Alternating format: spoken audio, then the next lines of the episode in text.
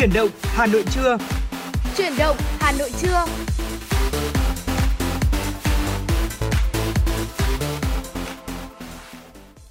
Vâng, xin kính chào quý vị thính giả đã quay trở lại với chương trình Chuyển động Hà Nội trưa của chúng tôi ngày hôm nay. À, quý vị thân mến, ngày hôm nay thì có lẽ là thời tiết khá là mát mẻ và có đôi chút mưa đúng không Thùy Linh? Đúng rồi. Và ngày hôm nay thì có lẽ là nhiều người nói là ui cái thời tiết này thì phù hợp dành cho việc ngủ lắm. Với một cái thời tiết mát mẻ như thế này mà được uh, ở trong nhà sau đó là ngủ nướng một chút thì thôi đấy thì cảm ừ. giác là vô cùng thoải mái luôn. À, tôi nghĩ rằng là ừ, sẽ có rất nhiều người nghĩ rằng là ước gì hôm nay là chủ nhật đúng ừ, không ạ? Đúng rồi. Tiếc rằng hôm nay mới chỉ là thứ sáu thôi và chúng ta vẫn uh, phải làm việc đến hết ngày hôm nay thì uh, chúng ta mới có thể uh, nghỉ xả hơi. Uh, vậy thì uh, quý vị cũng đừng quên um, một ngày cuối tuần như thế này thì hãy tương tác với chúng tôi qua đường dây nóng là 024 3773 6688 để có thể trò chuyện với nhau, chia sẻ những uh, giai điệu âm nhạc hay những tâm tư tình cảm gì mà quý vị muốn gửi gắm cho người thân bạn bè quý vị nhé. Vâng và chương trình của chúng tôi cũng được phát trên à, sóng FM tần số 96 MHz của Đài Phát thanh và Truyền hình Hà Nội và cũng được phát trực tuyến trên website hanoitv.vn. Và quý vị thân mến, uh, uh, ngoài ra thì uh, quý vị cũng có thể tương tác cùng với chúng tôi qua fanpage của chương trình ừ. uh, để có thể cập nhật uh, những cái thông tin mà quý vị đang trải qua một ngày như thế nào, ừ. những thông tin về giao thông hay là những điều gì đó mà quý vị muốn tương tác cùng với chúng tôi thì hãy uh, liên hệ với chúng tôi qua số đường dây nóng cũng như là fanpage của chương trình nhé. Ừ. Và ngày hôm nay thì cũng có rất nhiều những thông tin uh, bổ ích khác mà chúng tôi muốn gửi đến quý vị trong chương trình ngày hôm nay. Vâng, uh, quý vị thân, quý vị thân mến, bởi vì là uh, ngày hôm nay là một ngày uh, cũng là có thể gọi là ngày đầu tiên uh, chuỗi từ những ngày làm việc để chuyển sang những ngày cuối tuần thì chúng ta sẽ um, có thể là cùng nhau đi uh, tìm hiểu về à, một số những cái thông tin mà uh, liên quan đến uh, xã hội hiện tại của chúng ta, ừ. đặc biệt là liên quan đến Covid-19 để chúng ta có thể uh, có được những cái hướng uh, bảo vệ bản thân, sức khỏe gia đình uh, cũng như là bản thân mình cũng như bên cạnh đó thì chúng tôi cũng sẽ gửi đến cho quý vị thính giả những cái mẹo hay trong uh, cuộc sống, đặc biệt là ngày hôm nay thì thì Linh sẽ gửi đến uh, những vị thính giả nào mà là các chị em phụ nữ một số mẹo liên quan đến uh, uh, công việc nội trợ bếp núc của mình. À, ừ. Quý vị hãy giữ sóng với chúng tôi để theo dõi đồng hành cùng à, Thôi Linh và Bảo Nhật trong 120 phút sắp tới của chuyển động Hà Nội trưa quý vị nhé. Ừ, tôi à, cũng cảm thấy vô cùng mong chờ mặc dù là tôi cũng không quá giỏi bếp núc đâu. ờ, và trong buổi sáng ngày hôm nay khi mà chúng tôi uh, ở trong cái thời gian mà soạn thảo một chút những cái cái cái tài liệu để bắt đầu buổi trưa ngày hôm nay thì tôi có đọc được một cái bài viết khá là thú vị. À. Ờ, người ta nói như thế này ở cách đây khoảng mấy năm khi mà tôi cứ suốt ngày ở nhà ăn rồi ngủ thì người ta nói là tôi là một người lười ừ. và không có giúp ích gì được cho xã hội cả nhưng mà ở thời điểm hiện tại bây giờ khi mà chúng tôi cũng làm cái việc tương tự như thế tôi cũng ở nhà à, ừ. à, tôi cũng ăn và tôi cũng ngủ và tôi cũng chỉ làm việc quanh nhà thôi ừ. thì người ta lại nói tôi là một người rất là có tinh thần trách nhiệm đối với cộng đồng Đấy. nghĩa là à, cùng một hành rồi, động nhưng mà rồi. thời thế khác nhau thì sẽ tạo ra những các kết quả khác nhau đúng không nào đúng rồi chính xác vậy thì uh, nhân đây thì chúng tôi cũng muốn gửi lời khuyên đến cho quý vị thính giả của chúng tôi đang nghe ừ. đài đó là uh, nếu như chúng ta không có việc gì quá là quan trọng hay cần thiết thì chúng ta cũng hãy ở yên trong nhà. Uh, không nên đi ra ngoài làm gì trong cái thời điểm này cả bởi vì là ngay cả việc đi tập thể dục tưởng chừng đây là một cái việc hết sức có lợi cho sức khỏe đúng ừ, không? đúng nhưng nó cũng đang tiềm ẩn rất nhiều nguy cơ lây nhiễm dịch bệnh trong cộng đồng bởi vì mới đây nhất thì chúng tôi cũng chúng ta cũng biết rằng là có ca F0 là một uh, người rất là chăm chỉ và hay đi tập thể dục và chính vì thế cho nên là um, cũng cái nguy cơ cũng lây cho rất nhiều người khác nữa thì vậy nên là tốt nhất chúng ta hãy ở nhà bởi vì chúng ta cũng có những cái bài tập ở nhà rất là hiệu quả và cũng tốt cho sức khỏe mà đúng không em mà Nhật? Ừ, đúng rồi và đương nhiên là chúng ta khi mà làm việc online thì cũng có những cái hiệu quả nhất định của ừ. cái công việc uh, làm việc online đúng không? Đúng và rồi. trong một cái thời tiết mà chiều lòng người như thế này mặc dù mọi người có ở đâu đi chăng nữa ừ. thì tôi nghĩ là với một cái uh, um, cái cái không khí mát mẻ và dễ chịu như thế này thì chúng ta cũng sẽ có được một cái tinh thần để có thể có được uh, cái kết quả công việc thật tốt trong ngày hôm nay ừ. uh, và một điều nữa mà chúng tôi cũng muốn gửi đến quý vị trong ngày hôm nay những giai điệu mà giúp chúng ta cảm thấy thành thơi hơn uh, thư giãn hơn ừ. uh, trong buổi trưa ngày hôm nay một ca khúc bỏ em vào bao lô thì không biết là quý vị thấy sao nhỉ chắc chắn là sẽ rất là uh, thú vị rồi đây bởi vì uh, nghe tên thôi đã cảm thấy ừ. là tò mò rồi không biết bỏ em em nào thì có thể vừa được một chiếc ba lô đúng ừ. không? uh, và bây giờ muốn uh, muốn biết là em nào uh, và bỏ vào ba lô để đi đâu thì có lẽ là chúng ta nghe thì rồi sẽ cảm nhận được. Vâng, xin mời quý vị thính giả cùng lắng nghe ca khúc Bỏ em vào ba lô qua giọng hát của Tân Trần ạ.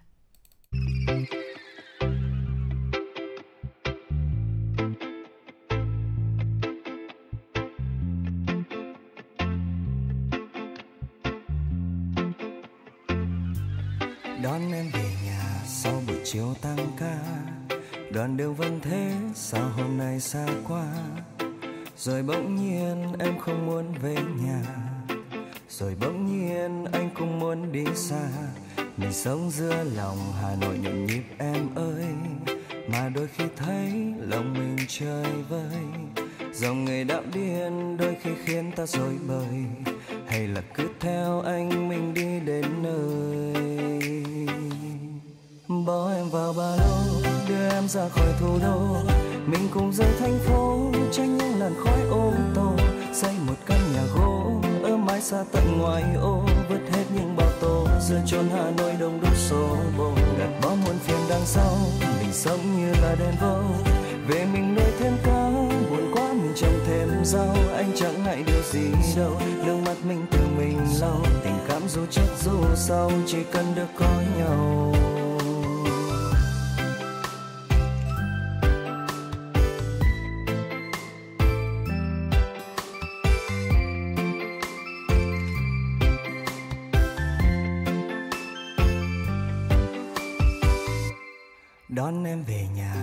Buổi chiều tăng ca đoạn đường vẫn thế, sao hôm nay xa quá? Rồi bỗng nhiên em không muốn về nhà. Rồi bỗng nhiên anh cũng muốn đi xa. Mình sống giữa lòng hà nội nhộn nhịp em ơi. Mà đôi khi thấy lòng mình chơi vơi. Dòng người đạo điên đôi khi khiến ta rối bời. Hay là cứ theo anh mình đi đến nơi? Bỏ em vào ba lô đưa em ra khỏi thủ đô. Mình cùng rời thành phố, tránh những làn khói ô tô xây một căn nhà gỗ, ở mái xa tận ngoài ô. Vứt hết những bao tô rơi chốn hà nội đông đúc số vô gạt bỏ muôn phiền đằng sau, mình sống như là đèn vâu. Về mình nuôi thêm cá buồn quá mình trồng thêm rau anh chẳng ngại điều gì đâu, nước mắt mình tự mình lau tình cảm dù chắc dù sau, chỉ cần được có nhau khỏi thủ đô. Mình cùng rời thành phố tránh những làn khói ô tô. Xây một căn nhà gỗ, ở mái xa tận ngoài ô. Vứt hết những bao tố giữa chốn hà nội, đông đúc xô bồ. Gạt bỏ muôn phiền đằng sau, mình sống như là đèn vâu.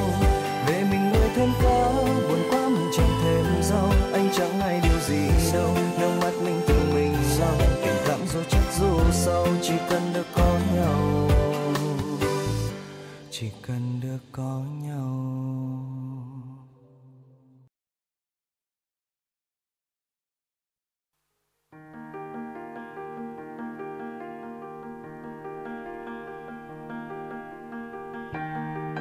Quý vị và các bạn đang theo dõi kênh FM 96 MHz của Đài Phát thanh Truyền hình Hà Nội. Hãy giữ sóng và tương tác với chúng tôi theo số điện thoại 024 3773 6688. FM 96 đồng hành trên mọi nẻo đường. Vâng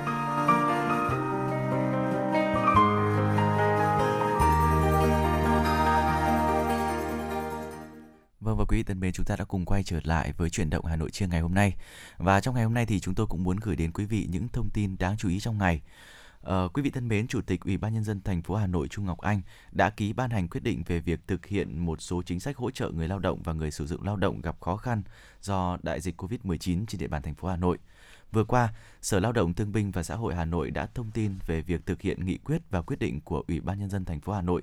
Đơn vị này đã thiết lập đường dây nóng số điện thoại là 0243 8344 643 để tiếp nhận thông tin, phản ánh và kiến nghị của người dân trong việc thực hiện chính sách hỗ trợ người lao động và người sử dụng lao động.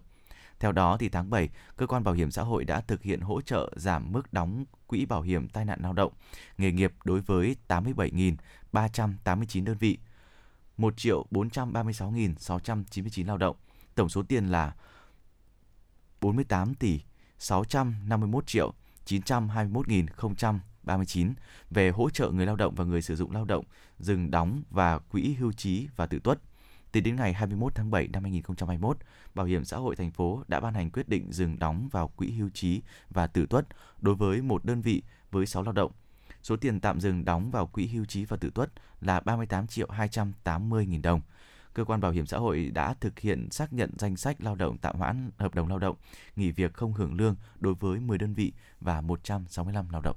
Dạ vâng thưa quý vị, thông tin tiếp theo Thùy Linh muốn gửi đến quý vị đó là Ủy ban nhân dân thành phố Hà Nội vừa ban hành công văn hỏa tốc gửi Ủy ban nhân dân, Ban chỉ đạo phòng chống dịch COVID-19 các quận, huyện, thị xã, các bệnh viện trung ương, bộ ngành, bệnh viện các trường đại học trên địa bàn thành phố về việc tăng cường công tác phòng chống dịch bệnh tại các cơ sở khám chữa bệnh trên địa bàn. Công văn nêu rõ, trước tình hình dịch COVID-19 trên địa bàn Hà Nội đang diễn biến phức tạp, đã xuất hiện các ca bệnh trong cộng đồng chưa rõ nguồn lây, thành phố đã triển khai các biện pháp cấp bách trong phòng chống dịch.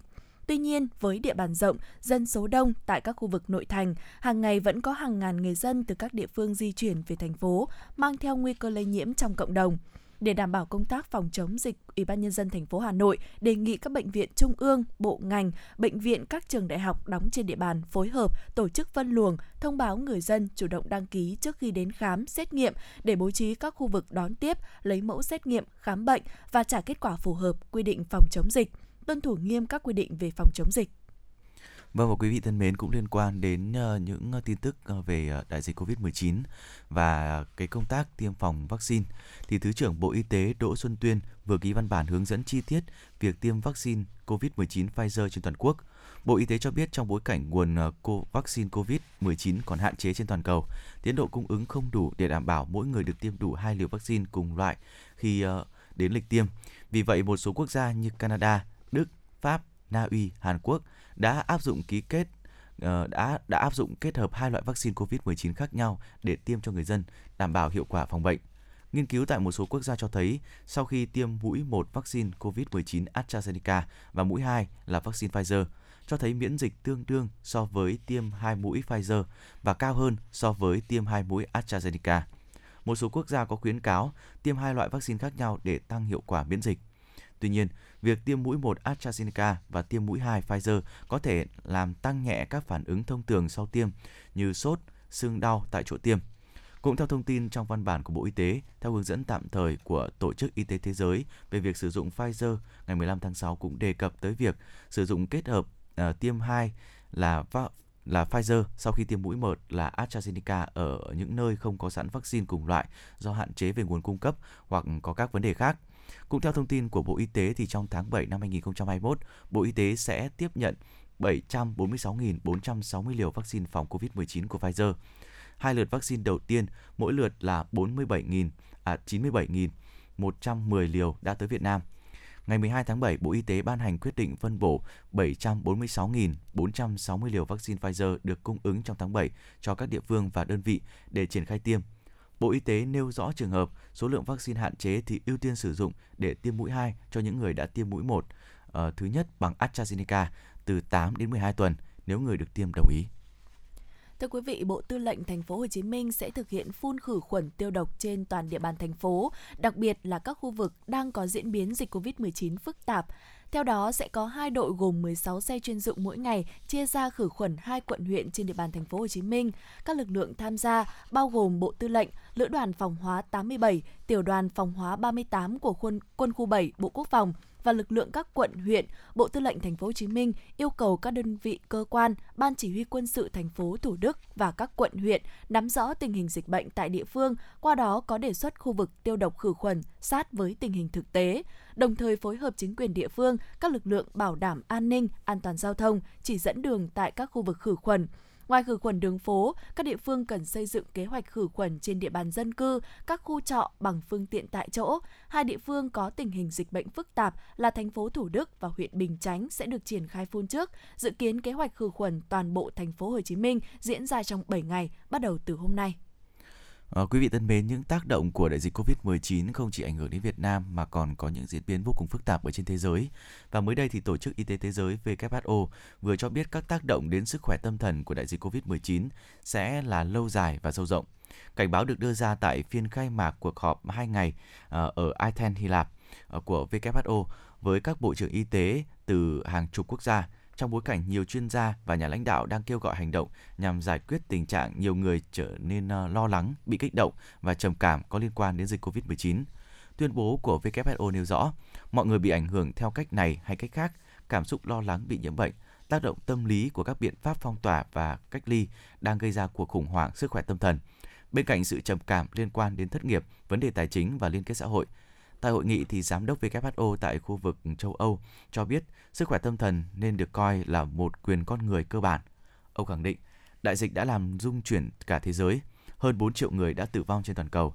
Kế sinh ra ngay kế sinh nhai của mọi người đã bị hủy hoại, nhiều gia đình và cộng đồng buộc phải cách ly, nhiều doanh nghiệp phá sản và nhiều người bị tước đoạt cơ hội.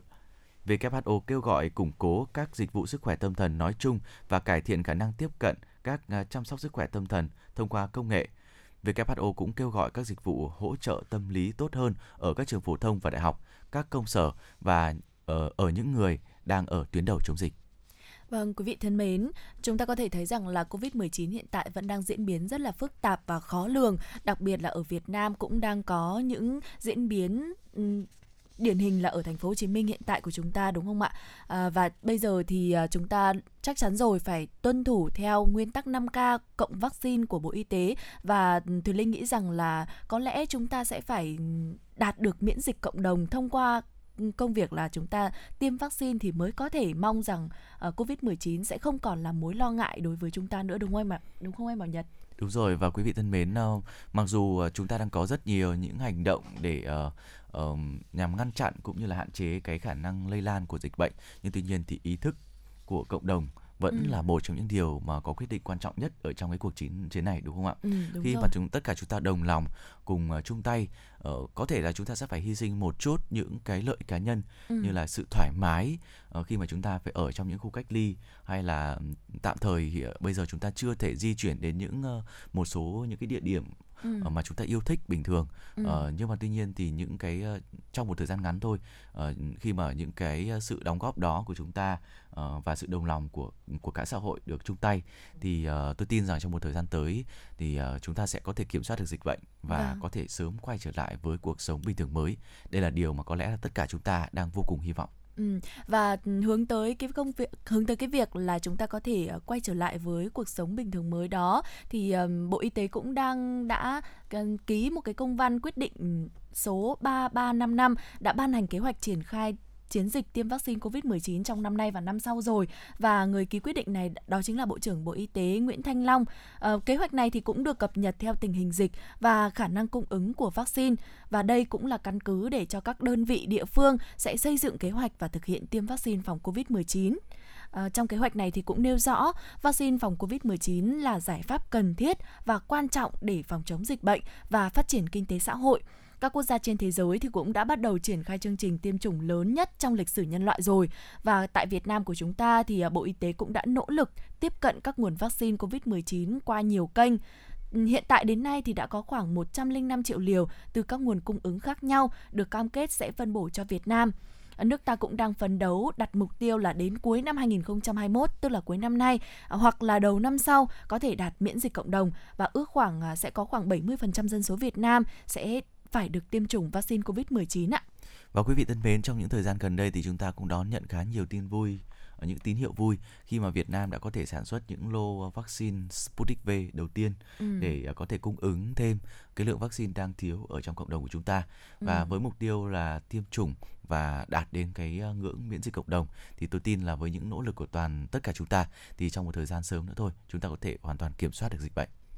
Dạ vâng, hy vọng rằng là tôi cũng mong rằng um, là covid sẽ nhanh qua đi để chúng ừ. ta có thể quay trở lại được cuộc sống bình thường mới bởi vì là hàng quán đóng cửa cũng lâu quá rồi, rồi. Uh, rất là nhiều cuộc hẹn cà phê rồi là những uh, cuộc hẹn với bạn bè là à, đi ăn cùng với nhau hay là đi à, trò chuyện cùng với nhau ở ngoài các quán cà phê những à, thì cũng đã tạm hoãn rất là lâu rồi ừ. và hy vọng rằng là uh, thời gian tới thì chúng ta sẽ có thể được uh, gặp gỡ với nhau uh, không phải là chỉ qua màn hình điện thoại nữa mà chúng ta sẽ được uh, trò chuyện trực tiếp với nhau um, chia sẻ với nhau cái quãng thời gian mà chúng ta uh, giãn cách như thế nào đúng không ạ?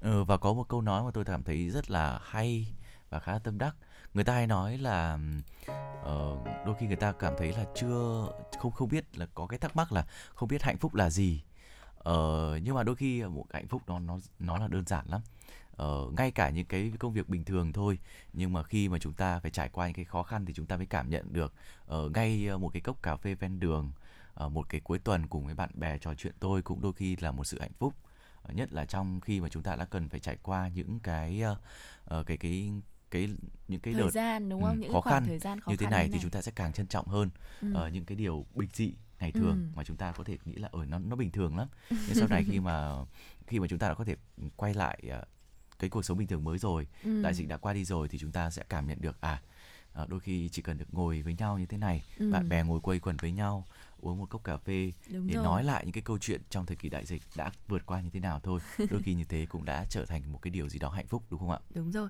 Và để uh, hy vọng rằng là covid sẽ uh, nhanh chóng đi qua và chúng ta sẽ quay trở lại với cuộc sống bình thường thì ngay bây giờ thì linh xin gửi tới quý vị thính giả một ca khúc uh, Covid nhanh qua đi để quý vị có thể uh, có thêm động lực để chúng ta cùng uh, nhau um, chống chọi qua những cái ngày giãn cách xã hội khó khăn như thế này để chúng ta càng thấy trân trọng hơn cái cuộc sống bình thường mà sau khi chúng ta có thể um, tạm đẩy lùi được Covid-19 ạ. Xin mời quý vị thính giả cùng lắng nghe.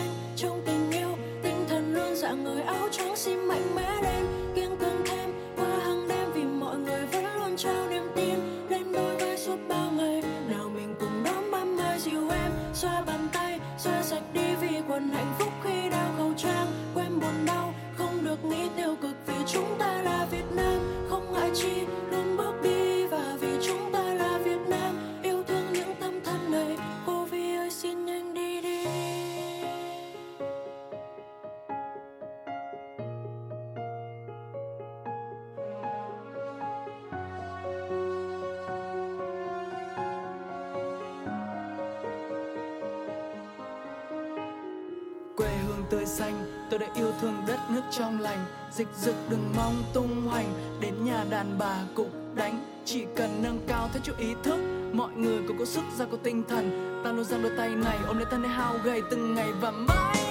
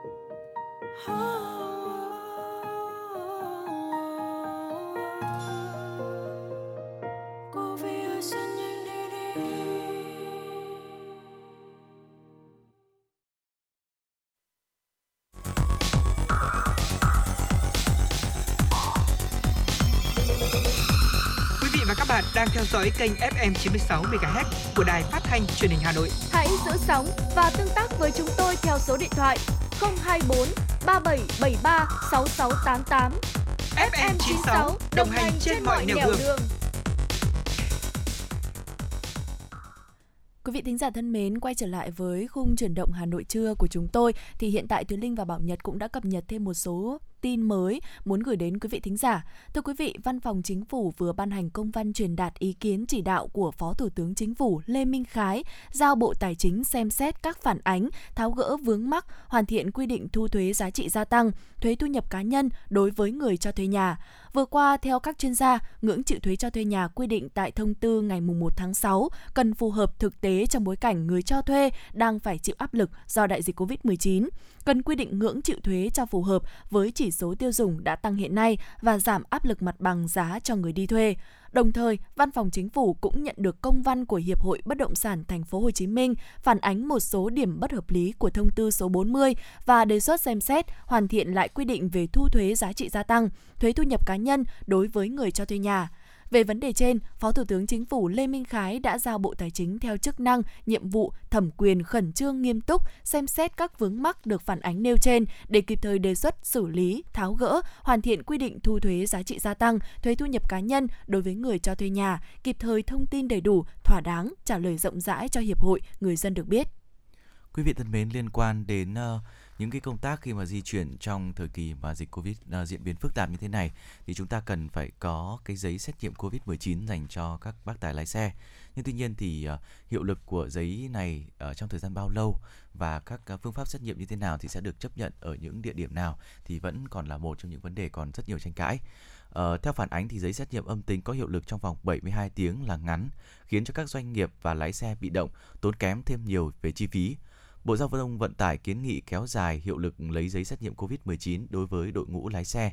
Các địa phương và doanh nghiệp cũng thắc mắc hiện chưa có hướng dẫn cụ thể về việc lái xe là đối tượng đặc biệt, không phải cách ly y tế bắt buộc sau khi trở về từ vùng dịch. Ngoài ra thì câu hỏi đặt ra là có cần kiểm tra các phương tiện di chuyển giữa các tỉnh liền kề cùng áp dụng nguyên tắc chỉ thị 16 hay không? Đối tượng nào được miễn phí xét nghiệm? Nhiều địa phương chỉ công nhận kết quả xét nghiệm bằng phương pháp RT-PCR Điều này dẫn đến nhiều địa phương chưa áp dụng nguyên tắc chỉ thị 16 vẫn yêu cầu lái xe trở về từ vùng dịch phải cách ly y tế mặc dù có kết quả xét nghiệm âm tính. Theo Bộ trưởng Giao thông Vận tải Nguyễn Văn Thể, các đơn vị của Bộ khi ban hành các hướng dẫn phải uh, cụ thể, rõ ràng, đảm bảo tính thống nhất cao khi triển khai thực hiện.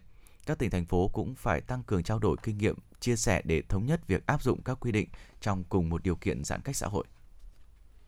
Thưa quý vị, các bác sĩ Bệnh viện Nhi Trung ương vừa tiếp nhận một bé trai 11 tháng tuổi ở Hà Nội nhập viện trong tình trạng suy hô hấp do bị đuối nước khi chơi bể bơi phao tại nhà. Bé cùng anh trai 3 tuổi được gia đình cho chơi bể bơi phao tại nhà với mực nước sâu khoảng 50cm. Sau khoảng 10 phút không có sự giám sát, gia đình phát hiện bé nằm úp mặt xuống đáy bể bơi phao.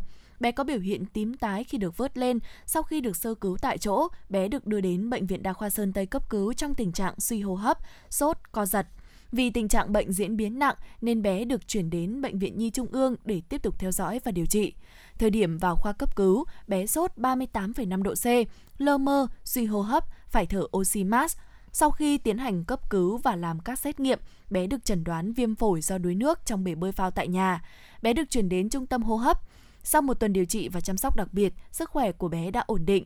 Theo thạc sĩ bác sĩ Nguyễn Đăng Quyệt, trưởng khoa hô hấp 2, Trung tâm hô hấp, Thời gian qua, trung tâm đã tiếp nhận điều trị cho một số trường hợp trẻ bị viêm phổi do đuối nước khi tắm ở ao, hồ, bể bơi, thậm chí đuối nước do xô, chậu, bồn tắm, bể bơi phao hoặc vật dụng chứa nước ở gia đình. Hiện nay tình hình bệnh COVID-19 đang diễn biến hết sức phức tạp, trẻ em vẫn chưa được đến trường, nhiều gia đình sử dụng bể bơi phao tại nhà để giúp trẻ vui chơi giải nhiệt. Để có thể giúp bé vui chơi mà vẫn bảo đảm an toàn, thạc sĩ bác sĩ Nguyễn Đăng Quyệt khuyến cáo người trông trẻ cần giám sát chặt chẽ, không được rời mắt khỏi trẻ để làm công việc khác. Bên cạnh đó, gia đình cần trang bị cho trẻ nhỏ những kiến thức cơ bản nhất để tự bảo vệ mình khi trẻ bắt đầu hình thành những ý thức đầu tiên. Đối với trẻ lớn, cần được giáo dục tại trường học và gia đình về các nguy cơ tai nạn thương tích, cách phòng tránh và các bước xử lý khi tai nạn thương tích xảy ra. Và quý vị thân mến, à, cũng liên quan đến một số những thông tin à, về Covid-19 trên thế giới, thì ngày hôm qua, Bangladesh tiếp tục gia hạn thêm lệnh phong tỏa trên toàn quốc thêm 2 tuần, tới ngày 5 tháng 8 nhằm ngăn chặn sự lây lan của dịch Covid-19. Các biện pháp hạn chế đi lại và cấm các hoạt động xã hội nghiêm ngặt hơn sẽ được thực thi từ sáng nay kéo dài tới tận ngày 5 tháng 8. Bộ trưởng Quốc vụ phụ trách quản trị công của Bangladesh Fahad Hossain cho biết là đợt phong tỏa mới này sẽ nghiêm ngặt hơn các lần phong tỏa trước đó. Cảnh sát, lực lượng bảo vệ biên giới bán vũ trang của Bangladesh và quân đội sẽ phụ trách việc tuần tra thường xuyên trên đường phố. Trong khi đó thì các công sở, tòa án, các nhà máy dệt may và tất cả các ngành công nghiệp phục vụ xuất khẩu sẽ buộc phải dừng hoạt động. Lệnh phong tỏa cũng không cho phép người Hồi giáo trở về thăm nhà trong dịp lễ Eid. Thưa quý vị, Bộ Y tế Lào cho biết, ngày hôm qua nước này ghi nhận 256 ca mắc COVID-19 mới. Đây là ngày Lào ghi nhận số ca mắc mới cao nhất từ trước tới nay. Theo Bộ Y tế Lào, trong số các ca nhiễm mới, có tới 254 trường hợp là người nhập cảnh được cách ly ngay, chủ yếu tại tỉnh Savanakhet với 128 người và hai trường hợp lây nhiễm trong cộng đồng tại tỉnh Champasak. Đến nay, Lào đã ghi nhận tổng cộng 4.119 ca nhiễm COVID-19 và 5 người tử vong. Trong khi đó, nước láng giềng Campuchia vẫn đang nỗ lực ứng phó với tác động của đại dịch COVID-19 khi số ca mắc mới không ngừng tăng, nâng tổng số ca mắc COVID-19 tại nước này vượt hơn 70.400 trường hợp trong ngày 22 tháng 7. Bộ Y tế Campuchia ra thông báo xác nhận ngày 22 tháng 7 có thêm hơn 800 ca mắc COVID-19 mới, trong đó có 300 ca nhập cảnh và hơn 500 người lây nhiễm trong cộng đồng. Bộ trên cũng công bố có thêm 20 ca tử vong, nâng tổng số người thiệt mạng vì COVID-19 tại Campuchia lên hơn 1.100 bệnh nhân. Vâng và quý vị thân mến thì uh, vừa rồi chúng tôi cũng đã kể đề cập cũng như là điểm qua một số những thông tin liên quan đến hình tình hình uh, của dịch Covid-19 trên trong nước cũng như là quốc tế. Và trong những cái thời điểm như thế này thì tôi lại nghĩ uh, đến một cái câu nói là uh, nhà luôn là nơi để về. Ừ. Uh, và đặc biệt là trong những cái thời điểm như thế này thì uh, khi mà ở nhà thì sẽ luôn có cái cảm giác là được an toàn nhất đúng không ạ? Đúng rồi. Và tôi cũng thấy rằng là chính vì uh, Covid-19 thì chúng ta cũng có thêm nhiều thời gian dành cho gia đình và ừ. uh, và và người thân ở nhà mình hơn đúng không anh Bảo Nhật? Bởi ừ, vì là chúng rồi. ta hạn chế ra ra đường mà, chúng ta cũng dành thời gian ở nhà nhiều hơn. Tôi nghĩ chắc chắn rằng là uh, chúng ta đã có những bữa cơm nhà, những bữa cơm gia đình uh, với tần suất diễn ra nhiều hơn so với ừ. trước đây đấy ạ. Ờ, trước đây khi khi mà khoảng năm 2018 thì có thể là chúng ta khi mà nói chuyện với những người bạn của tôi, ừ. uh, cả những uh, những bạn còn đang là sinh viên hay là cả ừ. những người đã đi làm thì người ta thường xuyên than phiền với nhau là ôi rất là ít cái thời gian để có thể ở bên cạnh gia đình cũng như là ở bên cạnh người thân. Bởi vì cái guồng quay cuộc sống gần như là đã cuốn con người ta nó phải hoạt động nhanh hơn nhiều hơn và phải ra bên ngoài nhiều hơn. Và những cái thời gian dành cho gia đình dường như là đã bị giảm ít đi rất là nhiều. Ừ. à, đôi khi có những người thì mong muốn là uh, chỉ mong là một tuần hay là một tháng có một bữa cùng với những người thân trong gia đình mà thôi. Đúng rồi. Nhưng tuy nhiên thì ở thời điểm hiện tại thì có lẽ là mọi người uh, nói một cách nếu mà nhìn ở một góc tích cực, tích cực nào đó thì có nghĩa là đây là cái thời gian mà chúng ta đang được uh, thực hiện cái điều ước mà trước đây chúng ta từng mong muốn đúng không ạ? Đúng rồi. Là được uh, ở cạnh nhà gia đình của mình nhiều hơn, ừ. được uh, quây quần cùng với những người thân của mình nhiều hơn, uh, có thể sẻ chia, trao đổi với nhau những cái câu chuyện cuộc sống để hiểu nhau hơn. Ừ. Uh, có thể đây là một trong những quãng thời gian uh, mọi người đang thấy là khó khăn nhưng Đúng. cũng có thể là một quãng thời gian hiếm hoi để ừ. chúng ta có ừ. thể ngồi lại cùng với nhau để có thể chia sẻ bởi vì biết đâu khi mà cuộc sống quay trở lại cái guồng quay của nó ừ. thì chúng ta lại có là ít đi những cái cơ hội như thế này để có thể gần gũi nhau hơn để có thể ừ. chia sẻ với nhau nhiều hơn đúng không ừ. ạ? Cũng giống như việc là mà đường phố Hà Nội dạo này cũng bớt tắc hơn. có thể ừ. thấy là trên các cung đường mà thường ngày chúng ta thấy thường xuyên tắc đường thì bây giờ vào giờ cao điểm cũng không thấy tắc nữa chỉ là à, đông hơn rồi. một chút xíu thôi và tôi có những người bạn có chia sẻ với tôi rằng là uh, Hà Nội không tắc đường nữa lại thấy hơi nhớ nhớ anh Bảo Nhật ừ, ạ. đúng rồi. Đôi khi đấy là một cái đặc điểm nào đó uh, có thể là uh, ngay cả sự tắc đường thôi. Ừ. Nhưng mà khi mà nó đã gắn bó với chúng ta quá lâu ừ. thì khi mà đột nhiên nó không còn cái sự đó nữa thì đâu đó chúng ta lại cảm thấy hơi hơi mơ hồ. Đúng rồi. Ờ, bởi vì là hồ, tôi hơi, tôi tôi cảm thấy rằng ừ, tôi cảm thấy rằng là cái cái cái tắc đường nó là một cái đặc sản của Hà Nội rồi. Ừ. Đó, có, có thể nói là tắc đường là một đặc sản của Hà Nội rồi. Nếu mà không tắc đường thì ừ, có vẻ như là Hà Nội đang không được à, bình thường cho lắm và ngay bây giờ thì hiện tại là Hà Nội của chúng ta cũng như là à, những tỉnh thành khác cũng đang à, thực hiện cái chỉ thị là chúng ta hạn chế đi ra khỏi nhà đấy ạ là cũng đang chưa được trở lại cuộc sống bình thường như trước đây. Thì có thể thấy là thông qua đó thông qua cái cái cái đặc sản đó thôi chúng ta cũng được thấy được rằng là um, không phải là lúc nào chúng ta cũng có những cái khoảng thời gian như thế này. À, đường đường đường xá thông thoáng hơn nhưng mà chúng ta lại không được đi ra khỏi không được đi ra khỏi nhà đúng không ạ? Ừ. hạn chế đi ra khỏi nhà.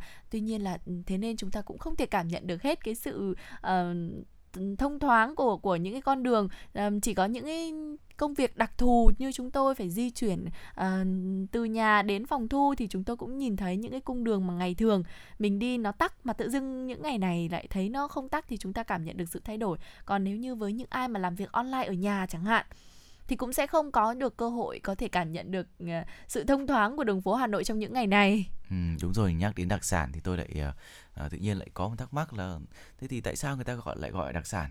uh, bởi vì nếu mà bây giờ nhá uh, nếu mà thường xuyên uh, mà sử dụng hay là thường xuyên ăn thì người ta sẽ cảm thấy cái đồ đấy nó nó vùng nó nó bình thường đúng không? Ừ, đúng. Nhưng mà lâu lâu rồi mới được quay lại mới được thưởng thức cái hương vị đó mà cái hương vị này nó là một thứ mà đã gắn liền với một cái kỷ ừ. niệm, một cái quãng thời gian nào đó với chúng ta thì bỗng nhiên nó trở thành một thứ đặc Ờ, thế thì đặc sản của Hà Nội uh, như Thùy Linh nói nó là uh, hơi tắc đường một chút đúng không? Ừ. Nó là những món ăn uh, ngon của Hà Nội. Thế thì đặc sản của gia đình là gì? Ừ, tôi nghĩ rằng là nếu mà đã nói đến gia đình thì đương nhiên là tôi nghĩ là đến tình cảm tình thân gia đình ừ, là nhiều đúng rồi ừ.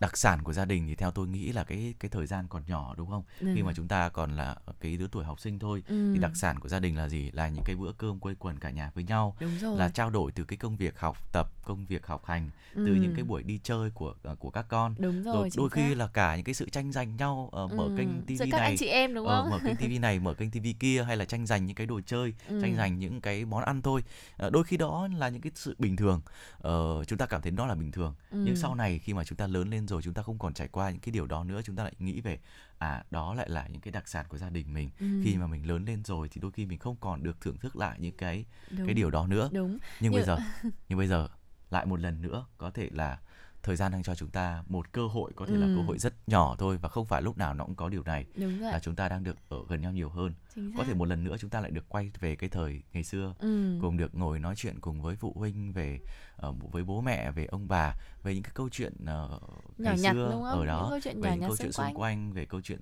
uh, ở gia đình rồi là những câu chuyện về công việc. Ừ. đó.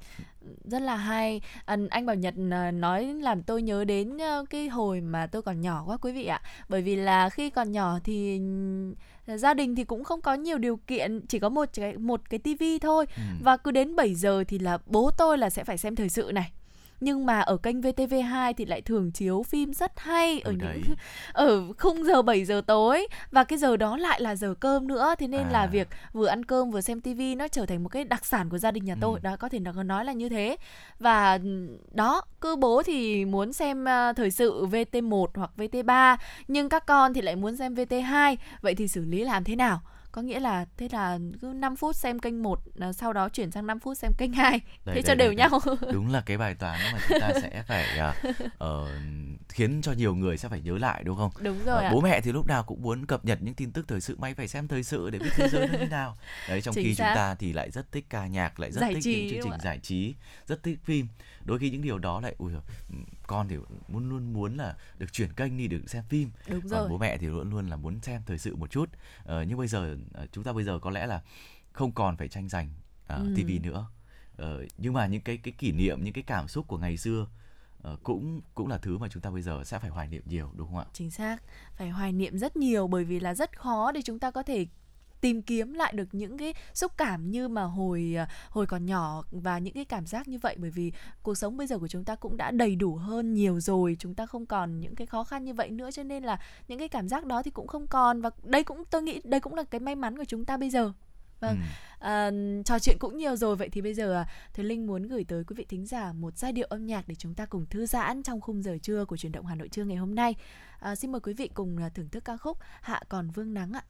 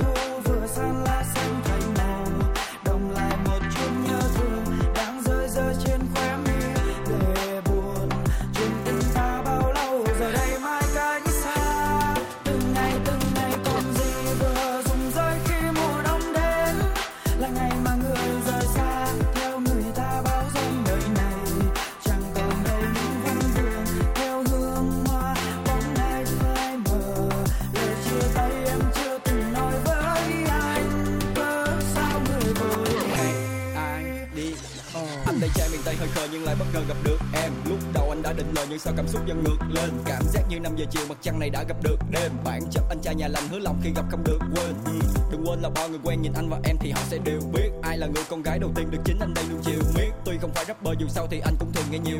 Anh hứa cái tập nói xạo ngày mai của anh sẽ đều tiết tâm tư kia như cơn nguồn cháy khi em buông tay. Yêu thương phai nhưng chưa từng thấy em đang thương ai. Không giọt nắng nào có thể lay đi hết sương mai. Không quan tâm mặc cho tình cảm người ta đang bước qua sang chương hai. Đi bên em anh chẳng quan tâm họ đang nói gì. Thật buồn khi không anh trong tay ngay lúc trời tối đi. Nỗi buồn kia trên mi vẫn được anh lao đi nên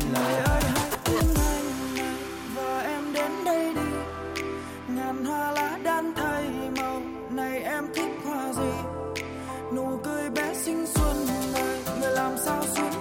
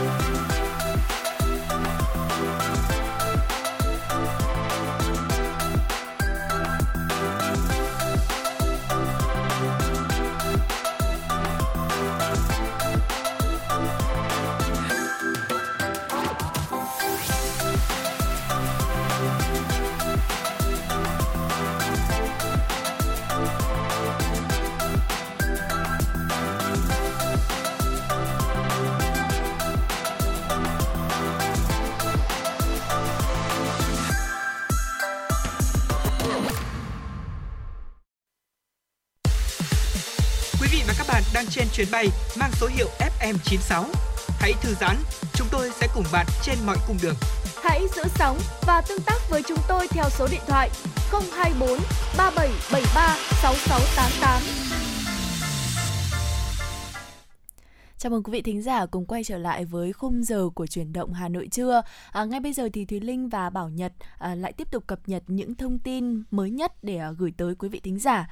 Thưa quý vị, thành phố Hà Nội đã và đang tăng cường ứng dụng quan trắc tự động và các giải pháp tổng thể thu gom xử lý nước thải, kiểm soát chất lượng nước mặt các giải pháp kiểm soát chất lượng nước các hồ, sông thoát nước, vấn đề vốn gặp nhiều khó khăn ở đô thị này đã và đang mang lại lợi ích trực tiếp về môi trường, đảm bảo cảnh quan cho đô thị cùng với đầu tư ứng dụng công nghệ quan trắc tự động ở những hồ trọng yếu như hồ Tây, hồ, hồ Gươm, Hồ Bảy Mẫu, thành phố Hà Nội đã triển khai nhiều giải pháp như kè, thu gom nước mặt và nước thải không để vào hồ mà thu gom bằng các hệ thống cống bao quanh hồ, sau đó dẫn về xử lý tại các nhà máy xử lý nước thải tập trung. Hà Nội đã có 7 nhà máy xử lý nước thải sinh hoạt tập trung, trong đó có 2 nhà máy là nhà máy xử lý nước thải Hồ Tây và Hồ Bảy Mẫu, trực tiếp cải thiện nước cho các hồ này.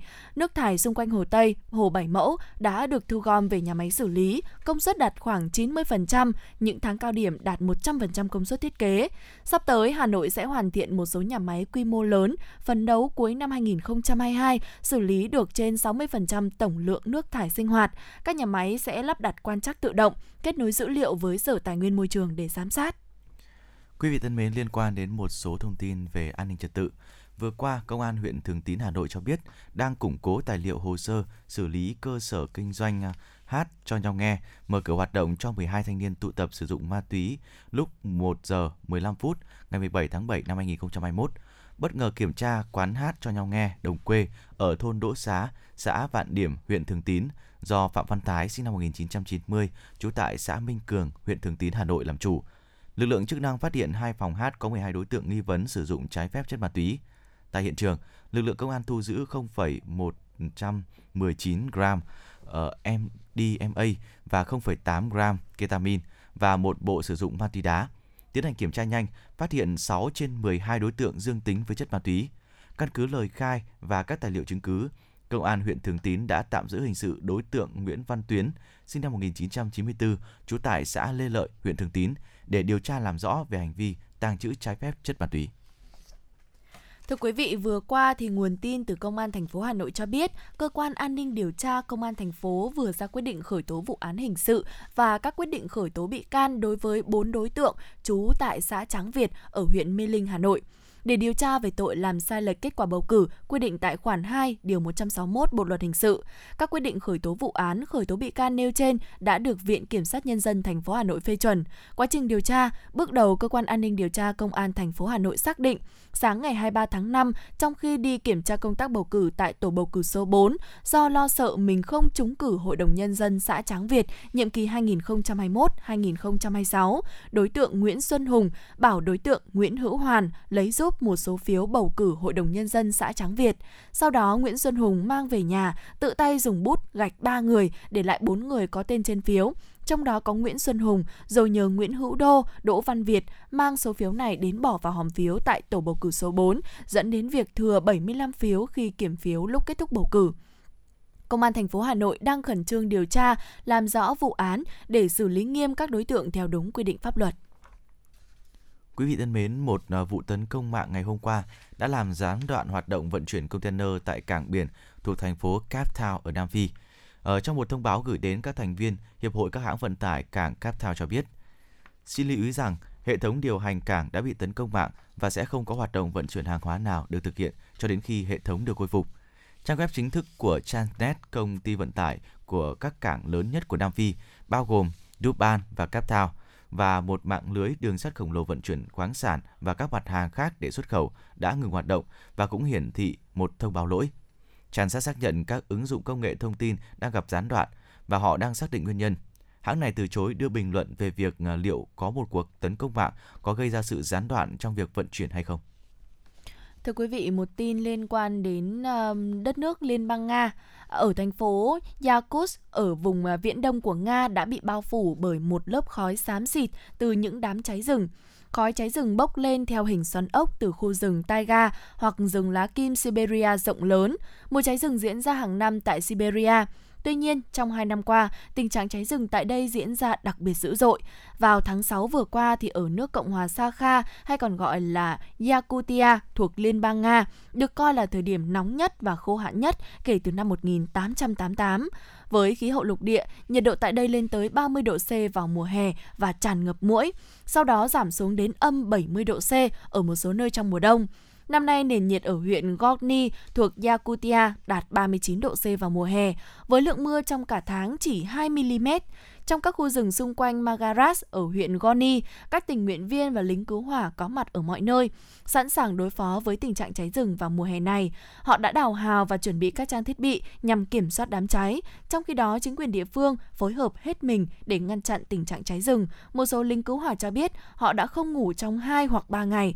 Trong trận trong trận cháy rừng vào năm 2020, họ thậm chí đã không ngủ trong một tuần. Vâng, quý vị thân mến, vừa rồi là một số những thông tin uh, uh, đáng chú ý mà chúng tôi vừa cập nhật uh, dành cho quý vị. Uh, quay trở lại một chút với cái đề tài lúc nãy mà Thùy Linh và Bảo Nhật đang bàn luận với nhau ừ. về cái việc mà khi mà chúng ta được ở nhà với nhau nhiều hơn. Ừ. Ở đó, khi mà cái thời gian bên gia đình nhiều hơn thì thường là chúng ta sẽ có những hoạt động chung như thế nào? Với đối với Thùy Linh. Ờ, thật ra thì cái hoạt động chung của gia đình Thùy Linh đặc um, gọi là đặc trưng nhất đó ừ. là uh, cùng nhau nấu ăn và cùng nhau xem tivi. Wow, tuyệt vời đó. quá. Uh, thường thường là buổi trưa thì có thể là sẽ không có thời gian để chúng ta uh, xem tivi nhiều hoặc là cùng nhau nấu ăn nhiều nhưng mà buổi tối, buổi chiều tối thì thường là sẽ là uh, cả nhà sẽ cùng nhau nấu ăn mỗi người một việc.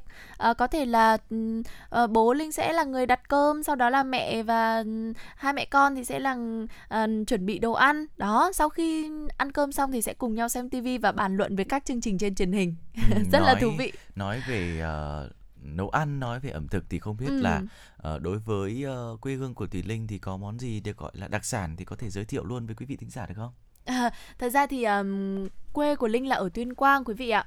Và ở Tuyên Quang thì có đặc sản là cam hàm yên. Wow, ừ. tuyệt vời quá. Đó, à, cam hàm yên thì rất là nổi tiếng bởi vì là à, đất ở vùng hàm yên thì trồng cam rất là ngọt và mọng nước. Ừ. Đó, thế nên là cam hàm yên rất là nổi tiếng từ trước từ trước đến nay. À, tuy nhiên thì à, còn đối với các loại thực phẩm khác thì cũng à, cũng cũng bình thường như mọi nơi khác thôi. À, cũng không có gì đặc biệt hơn. Tuy nhiên là vì là cũng là có thể là ở quê cho nên là rau cỏ thì cũng tươi xanh hơn ừ. và cũng uh, dồi dào hơn tuyệt vời quá thực ra là nghe thôi đã thấy là uh, rất là thích rồi ừ. bởi vì thực sự là ở các vùng quê và mỗi vùng miền khác nhau thì đều có những cái loại đặc sản ừ. mang đậm uh, những cái nét tinh túy cũng như là văn hóa của từng vùng miền ừ. như là ở quê của bảo nhật thì cũng có một số cái món ăn uh, khá là đặc đặc trưng ừ. ví dụ như là là thịt dê này wow uh, cơm cháy này nghe đã thấy ngon rồi uh, nghe thịt dê cơm cháy biết đoán ở đâu chưa uh, thịt dê cơm cháy chắc chắn là ninh bình rồi ừ, đó và ở khu vực của bảo nhật là ở kim sơn ninh bình ừ. thì có nghĩa là một trong những nơi mà giáp biển ừ. đây cũng là một trong những cái địa danh rất là uh, hiếm hoi của Ninh Bình. Uh, nói Ninh Bình thì người ta sẽ nghĩ là ở Ninh Bình chắc toàn núi đúng không? Ừ. Nhưng mà riêng ở khu vực Kim Sơn nha thì còn có cả biển nữa. Wow. À, và có ở biển thì chắc chắn là cũng sẽ có những cái món ăn liên quan đến biển. Đó. Xin phép anh bảo nhận một chút là nói đến Kim Sơn thì Thùy Linh nghĩ đến một đặc sản khác đó chính là rượu Kim Sơn ạ. À, rượu Kim Sơn thì có cái độ uh, Ờ, đậm đặc nó nó nó rất là cao ừ. uh, cũng có thể là bởi vì uh, như cái tấm lòng và tình cảm của những người kim sơn vậy đấy luôn luôn cao như thế có vẻ như vậy chính vì thế nên là nó mới trở thành đặc sản của vùng kim ừ, sơn thì đúng phải rồi. đúng không tôi nghĩ là bởi vì uh, nó đặc sản không phải uh, một phần là bởi vì nó ngon ừ. một phần vì nó đặc trưng ừ. và một phần nữa là nó thể hiện được cái nét văn hóa cũng như là bản chất con người của mỗi địa phương đúng không nào ừ. uh, bởi vì mỗi nơi có đều những có những cái nét đặc trưng riêng ừ. uh, và nếu mà có quý vị nào mà có dịp mà xuống dưới khu vực Ninh Bình hay là xuống dưới Kim Sơn thì ừ. uh, có thể lựa chọn những cái khu để có thể tham quan ừ. cũng như là thưởng thức một số những món ăn ở đó. Chắc chắn uh, rồi. Có thể xuống khu vực nhà thờ đá. Ừ. Nhà thờ đá là một trong những cái địa điểm uh, du lịch tâm linh ừ. hết sức là đặc biệt. Uh, nhưng mà tuy nhiên kể cả chúng ta không phải là người công giáo thì chúng ta vẫn có thể tham quan cái công trình này ừ. bởi vì ừ. thực sự đây là một công trình kiến trúc độc đáo. Nó được xây dựng bằng rất là nhiều những khối đá lớn ừ. và có một bề dày lịch sử uh, cũng phải nói là rất là đáng để lưu tâm vâng. à, có một điều đặc biệt nữa nha đến với nhà thờ đá là xung quanh còn rất nhiều những cái hàng quán ven đường à. và nhớ là đến Kim Sơn thì nên ăn một bát bún mọc Kim Sơn. Wow. Chắc chắn là mọi người sẽ không thể quên được đâu. Chắc là đặc biệt lắm đây đúng không ạ? Bởi vì khi mà sau này khi mà tôi có cái hồi nhỏ nhỏ á ừ. được bố mẹ dẫn đi chợ và sau đó được ăn à, cái bún mọc của Kim Sơn nha. À. Sau đó là ừm, mặc dù sau này lớn lên cũng được Ừ. đi rất nhiều nơi và cũng có cố gắng để tìm kiếm một cái bát bún mọc như thế Ừ. ở những nơi khác Ừ. nhưng mà dường như là hương vị nó sẽ không được giống như thế. Ừ, chắc là Đó. chắc chắn là có những cái nguyên liệu đặc trưng ở vùng miền nên là à, sẽ có những ra những cái hương vị nó Ừ. thật sự là đặc trưng và nói đến ờ, các món ăn thì ờ, chúng ta cũng thấy bây giờ đồng hồ cũng gần điểm 11 giờ rồi đấy, À, lại- cũng lại sắp đến giờ đến trưa rồi đúng không Trưa nay ăn gì đấy.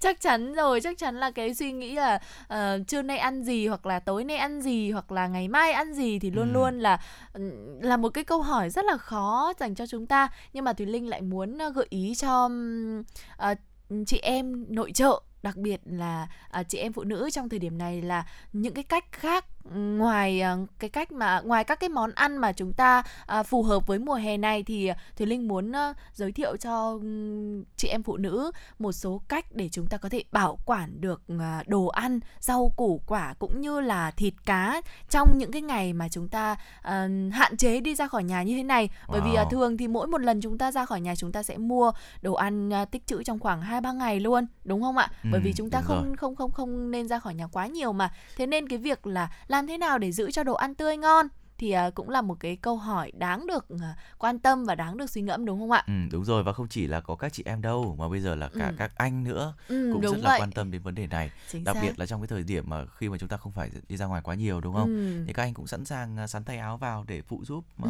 người vợ người mẹ của mình hay là các người chị của mình Ừ. nấu những món ăn đúng không? Và đây Đúng chắc rồi. là những cái điều mà à, chúng ta sẽ nhiều người quan tâm đặc biệt là trong thời điểm này. Và bây Ừ. giờ thì chúng tôi cũng mong chờ là không biết là cái bí quyết của Ừ, Thúy Linh sẽ như thế nào. Thật ra cũng không phải là bí quyết gì quá là cao siêu đâu quý vị ạ. Nó cũng rất là đơn giản thôi. À, thường thì chúng ta sẽ phân loại ra thành hai loại thực phẩm chính đó là à, rau củ quả và thịt cá. Đó, thì à, đối với rau củ quả thì à, cách đầu tiên để chúng ta có thể bảo quản tốt nhất đó là chúng ta hãy phân loại rau củ quả ra. Tức là chúng ta sẽ phân loại nếu mà à, đã bị hư hại rồi, hư hỏng rồi thì chúng ta sẽ để riêng ra Ừ. và nếu như là ừm, các loại rau củ quả chín rồi thì chúng ta cũng hạn chế để riêng ra không để chung với các rau củ quả mà còn sống còn xanh bởi vì là khi mà để lẫn với nhau thì ừm, có thể sẽ sản xuất ra cái chất đó là chất ethylene đây là Ừ. một cái chất kích thích quá trình chín của hoa quả thì ờ, hoa quả chín và hoa quả sống à, xanh để lẫn với nhau thì nó sẽ làm à, chín nhanh hơn thế nên là chúng ta sẽ không để được lâu Đúng rồi. đó này phải lưu ý đây này. Ừ.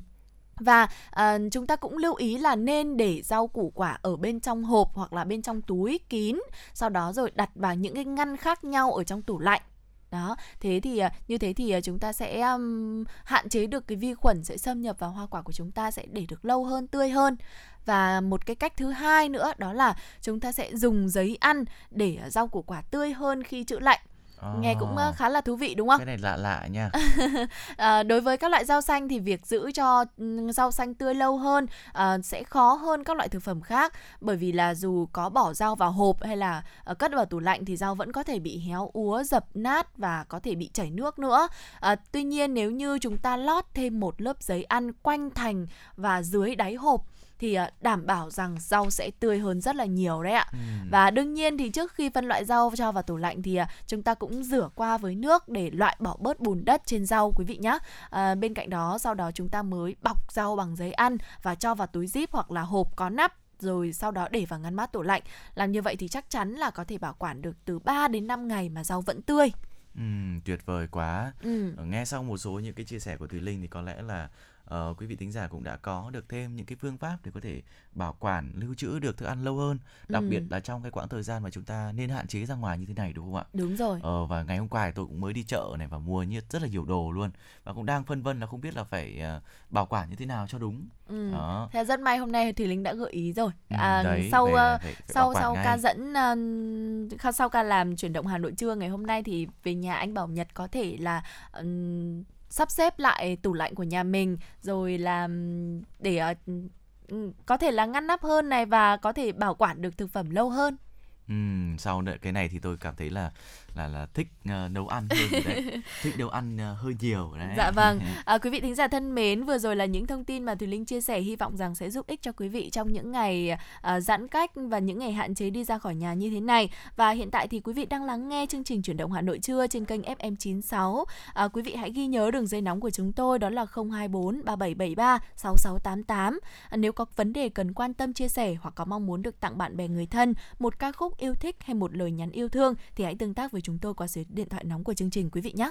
Vâng và quý vị thân mến, hãy giữ sóng cùng với chúng tôi để có thể cập nhật thêm những uh, thông tin hấp dẫn trong phần tiếp theo của chương trình chuyển động Hà Nội trưa nhé. Vâng, bây giờ thì mời quý vị cùng thư giãn với giai điệu âm nhạc của ca khúc Thích em hơi nhiều. Yo, it's Rain. What you doing? What's up? Okay, lại lại lại.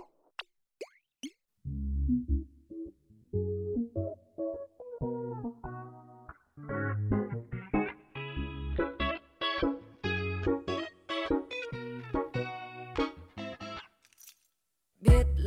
mình thích nhau. Còn chuyện xa hơn thôi để tính sau. Vượt nhau thôi, không thúc đâu dân chơi đi chơi lại phải chung. Còn anh chỉ muốn chậm thôi, không cần quá liều. Ô anh chỉ muốn đâm đầu vậy đâu.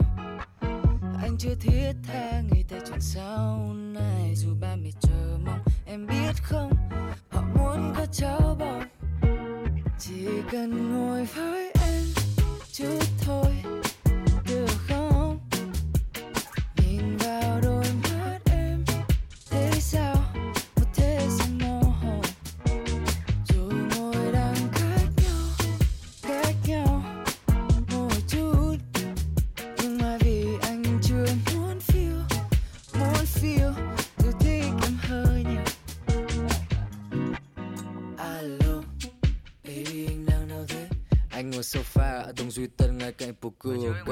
Với mấy đồng bọn nó rủ dê qua nhà thằng minh khai không thật. Cơ mà có hẹn với em anh bảo tối nay tao đi sinh nhật thế nhờ. Nói thật anh đang bối rối khi nghĩ về ai. Công việc giang dở chắc anh phải chia ông hiếu làm hai. Uh, uh, thích em hơi nhiều nên anh phải nghĩ sao nói vừa tai. Tại vì most of the time em ở trong tâm trí anh hết thời gian. chỉ cần ngồi với em chút thôi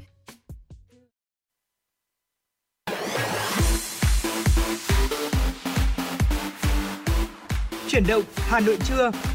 Chuyển động Hà Nội trưa.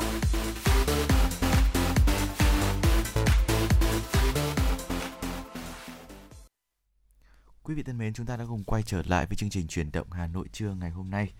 Ờ, và quý vị thân mến, ở chương trình của chúng tôi thì được phát trực tiếp trên uh, sóng tần số FM 96 MHz của Đài Phát thanh và Truyền hình Hà Nội. Chương trình cũng đang được phát trực tuyến ở trên trang web hanoitv.vn. Và tiếp tục chương trình ngày hôm nay thì chúng tôi cũng sẽ chuyển đến quý vị những thông tin đáng chú ý sau đây. Ở trong khuôn khổ kỳ họp thứ nhất Quốc hội khóa 15, ờ, trình bày báo cáo tóm tắt tổng hợp ý kiến kiến nghị của cử tri và nhân dân, Chủ tịch Ủy ban Trung ương Mặt trận Tổ quốc Việt Nam Đỗ Văn Chiến cho biết, cử tri và nhân dân vui mừng, phấn khởi khi đích thân Thủ tướng Chính phủ thay mặt lãnh đạo Đảng, Nhà nước dự chỉ đạo phát động chiến dịch tiêm chủng vaccine phòng COVID-19 toàn quốc. Căn cứ vào tình hình thực tế và trên cơ sở ý kiến, kiến nghị của cử tri và nhân dân cả nước, Đoàn Chủ tịch Ủy ban Trung ương Mặt trận Tổ quốc Việt Nam đề nghị chính phủ chỉ đạo và kiểm soát chặt chẽ để đảm bảo minh bạch, bình đẳng trong việc tiếp cận vaccine của người dân. Cùng với đó là quản lý chặt chẽ và công khai các nguồn lực phục vụ trong công tác phòng chống COVID-19, nhất là nguồn tài trợ, quyên góp ủng hộ của doanh nghiệp, tổ chức cá nhân, xử lý nghiêm minh các tổ chức cá nhân vi phạm. Về giải pháp, Ủy ban Kinh tế đề nghị chính phủ thực hiện tốt chiến dịch tiêm chủng, huy động mọi nguồn lực, khuyến khích xã hội hóa, phát triển quỹ vaccine thông tin đầy đủ, liên tục, chính xác, minh bạch về tiêm chủng. Phó Thủ tướng Phạm Bình Minh cho biết, chính phủ đang chuẩn bị đầy đủ nhân lực, cơ sở vật chất cần thiết để có thể đạt được mục tiêu sớm đạt miễn dịch cộng đồng, chậm nhất là nửa đầu năm năm 2022. Thưa quý vị, thông tin tiếp theo Thùy Linh muốn gửi tới quý vị đó là Ủy ban Mặt trận Tổ quốc Việt Nam thành phố Hà Nội đã trao hỗ trợ tượng trưng cho Sở Y tế Hà Nội 116.000 test xét nghiệm SARS-CoV-2 và hai máy thở để phục vụ khám chữa bệnh. Tại buổi tiếp nhận, có 4 cơ quan doanh nghiệp tổ chức trên địa bàn Hà Nội cũng đã ủng hộ tiền và hàng hóa trị giá hơn 10 tỷ đồng cho công tác phòng chống dịch và mua vaccine tiêm phòng cho nhân dân. Tại buổi tiếp nhận, Ủy ban Mặt trận Tổ quốc Việt Nam thành phố đã trao hỗ trợ tượng trưng cho Sở Y tế Hà Nội 116.000 test xét nghiệm SARS-CoV-2 và hai máy thở để phục vụ khám chữa bệnh cho bệnh nhân của thành phố. Như vậy từ ngày 1 tháng 1 năm 2021 đến nay, Ủy ban Mặt trận Tổ quốc Việt Nam thành phố Hà Nội đã tiếp nhận ủng hộ về quỹ với tổng số tiền và hàng hóa là hơn 370,3 tỷ đồng. Trong đó, tiền mặt là 355,6 tỷ đồng, hàng hóa trị giá hơn 14,7 tỷ đồng và đã tổ chức hỗ trợ cho các lực lượng phòng chống dịch của các bệnh viện, trung tâm y tế, khu cách ly, các quận, huyện, thị xã trên địa bàn thành phố và tỉnh Hải Dương, Quỹ vaccine Trung ương với tổng số tiền hàng hóa trên 117 tỷ đồng. Quý vị thân mến, tối qua Việt Nam ghi nhận thêm 3.227 ca mắc COVID-19 mới, nâng tổng số ca mắc trong ngày lên 6.194 trường hợp. Thành phố Hồ Chí Minh tiếp tục có ca tăng ở mắc tăng với 4.218 trường hợp, đứng thứ hai là Bình Dương 679 trường hợp. Tính đến sáng ngày hôm qua, Việt Nam có tổng số 74.371 ca mắc, trong đó thì có 2.129 ca nhập cảnh và 72.242 ca mắc trong nước. Có 9 trên 61 tỉnh thành phố đã qua 14 ngày không ghi nhận trường hợp mắc mới là Yên Bái, Quảng Trị, Tuyên Quang, Thái Nguyên, Điện Biên, Hải Dương, Quảng Ninh, Hòa Bình, Bắc Cạn. Cả nước có 1.450 bệnh nhân được công bố khỏi bệnh trong ngày 22 tháng 7, nâng tổng số ca được điều trị khỏi bệnh lên 13.421 ca.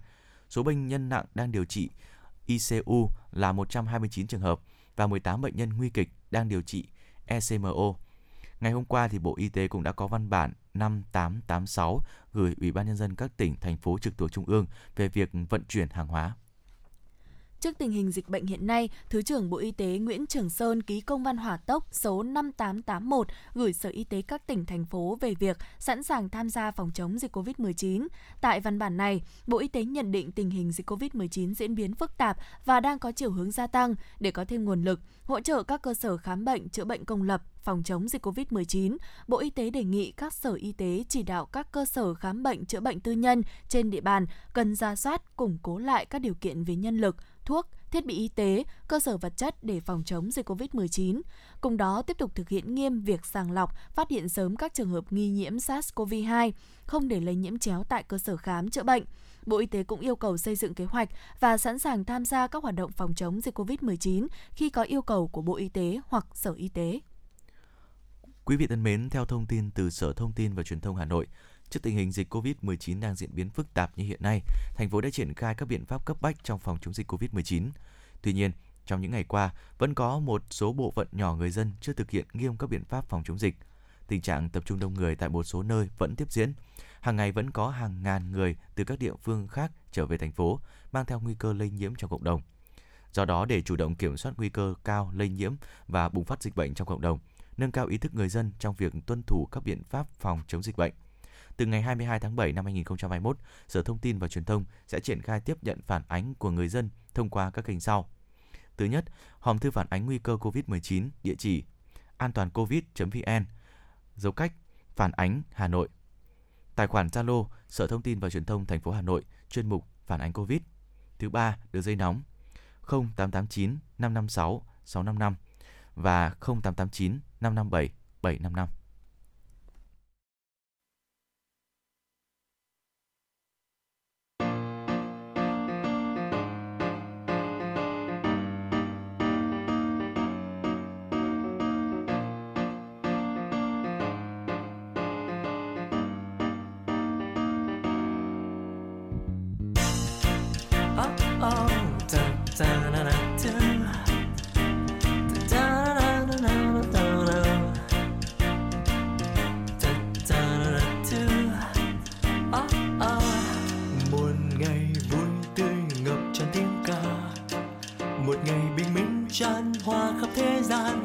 một ngày với tóc rối bay một ngày riêng của tôi. Wow, wow. ngồi cà phê nghe radio radio. Cho tôi dường như quên đi u sầu không đắn đo. Và bờ môi khá hát vang lên câu ca. Một ngày tôi biết yêu yeah. Ngày tháng vẫn chờ. trong lòng tràn chưa ngày mới đến rồi bạn hãy đón chờ.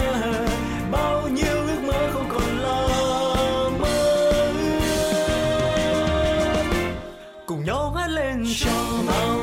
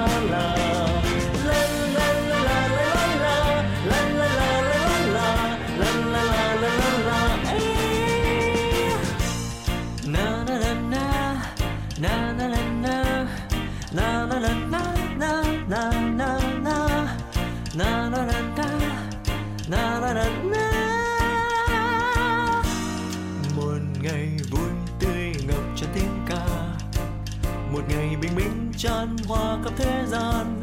Một ngày với tóc rối bời một ngày riêng của tôi. Oh, oh, oh. ngồi cà phê nghe radio radio. Cho tôi dường như quên đi u sầu không đắn đo.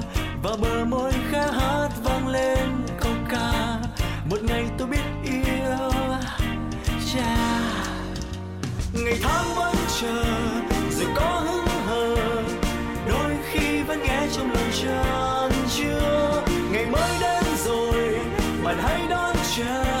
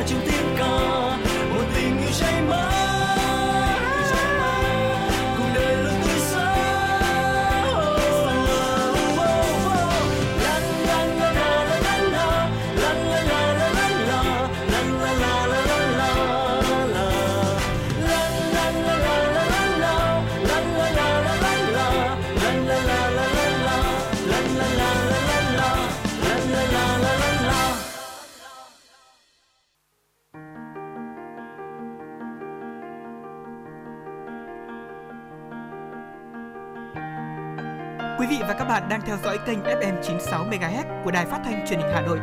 Hãy giữ sóng và tương tác với chúng tôi theo số điện thoại 024 3773 6688. FM 96 đồng hành trên mọi nẻo đường.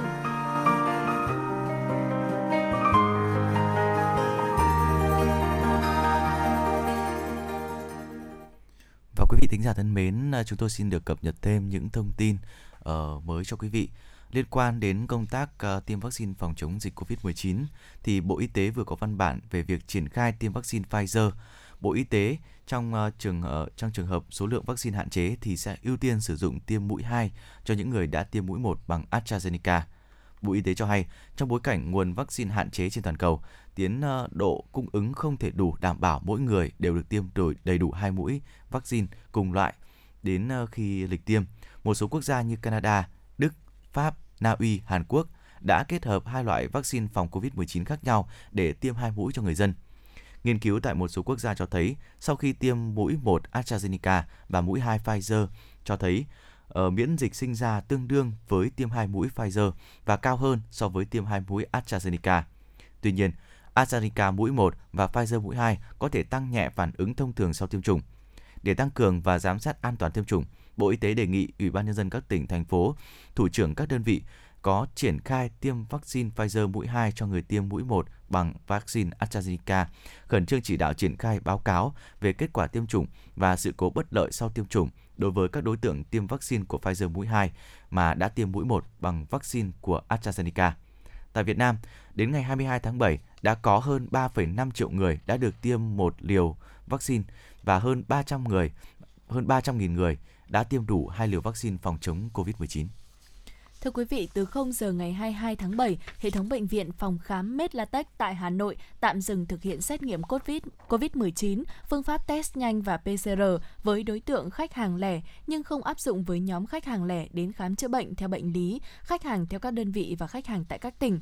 Như vậy, ba địa điểm khám chữa bệnh trong 22 cơ sở y tế của hệ thống Medlatech chính thức tạm dừng dịch vụ xét nghiệm COVID-19 cho đến khi có thông báo mới thay thế, bao gồm Bệnh viện Đa khoa Medlatech, địa chỉ ở số 42 Nghĩa Dũng, Ba Đình, Phòng khám Đa khoa Medlatech Tây Hồ tại 99 Trích Xài, quận Tây Hồ và Phòng khám Đa khoa Medlatech Thanh Xuân, số 3 Khuất Duy Tiến, quận Thanh Xuân, Hà Nội.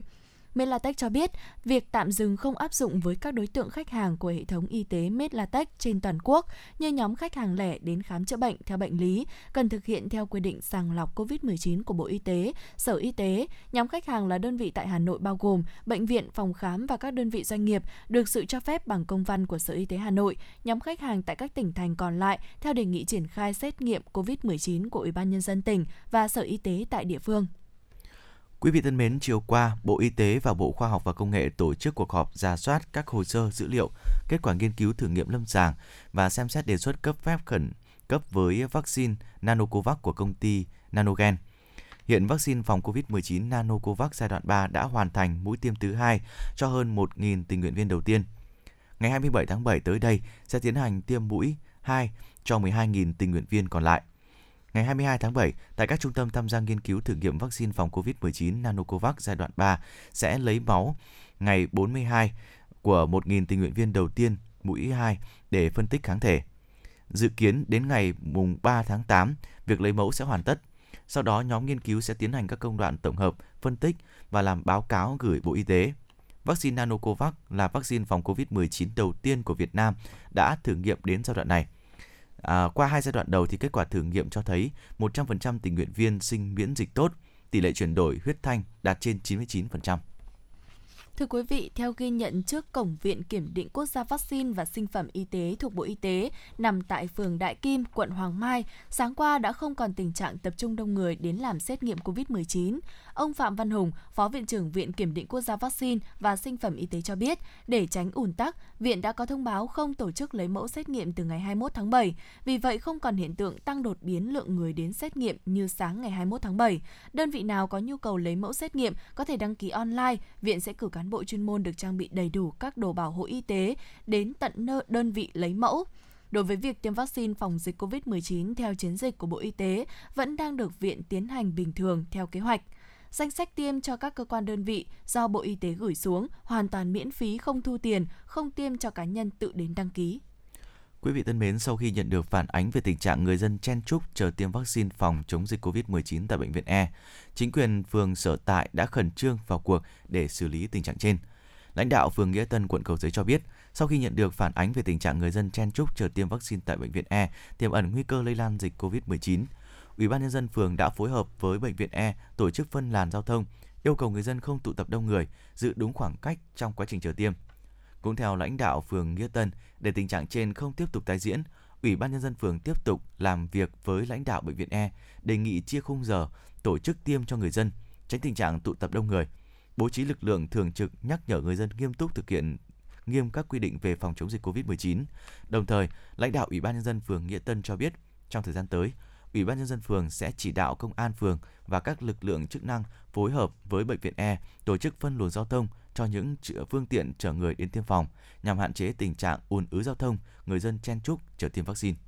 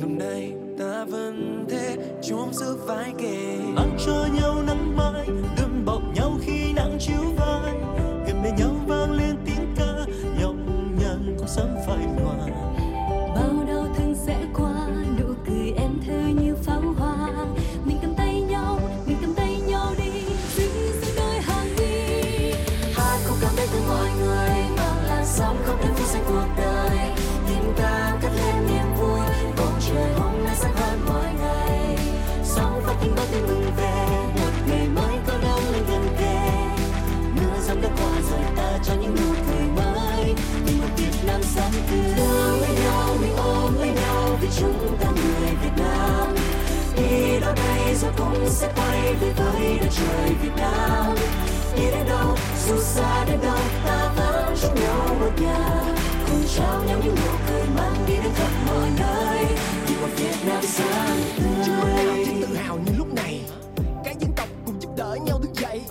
Từ trẻ con đến người già đều chung tay. Đồng lòng tạo nên bức tranh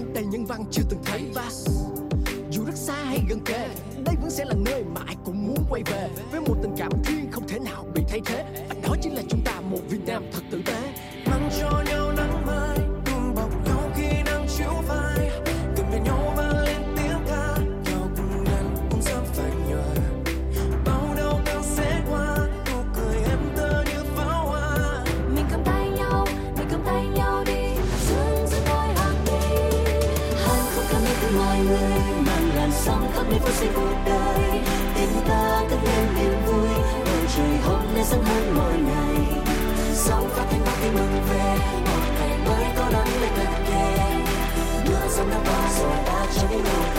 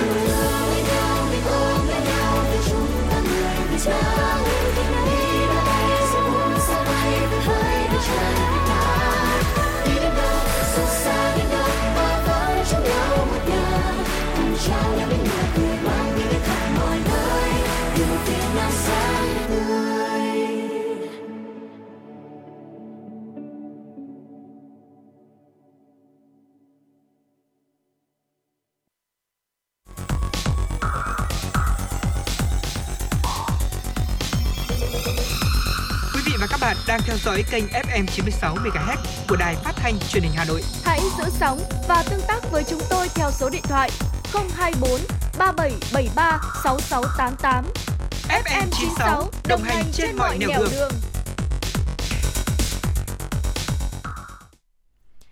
Quý vị thính giả thân mến, quay trở lại với khung của chuyển động Hà Nội trưa hôm nay thì Thùy Linh và Bảo Nhật xin gửi tới quý vị những thông tin mà chúng tôi vừa mới cập nhật được.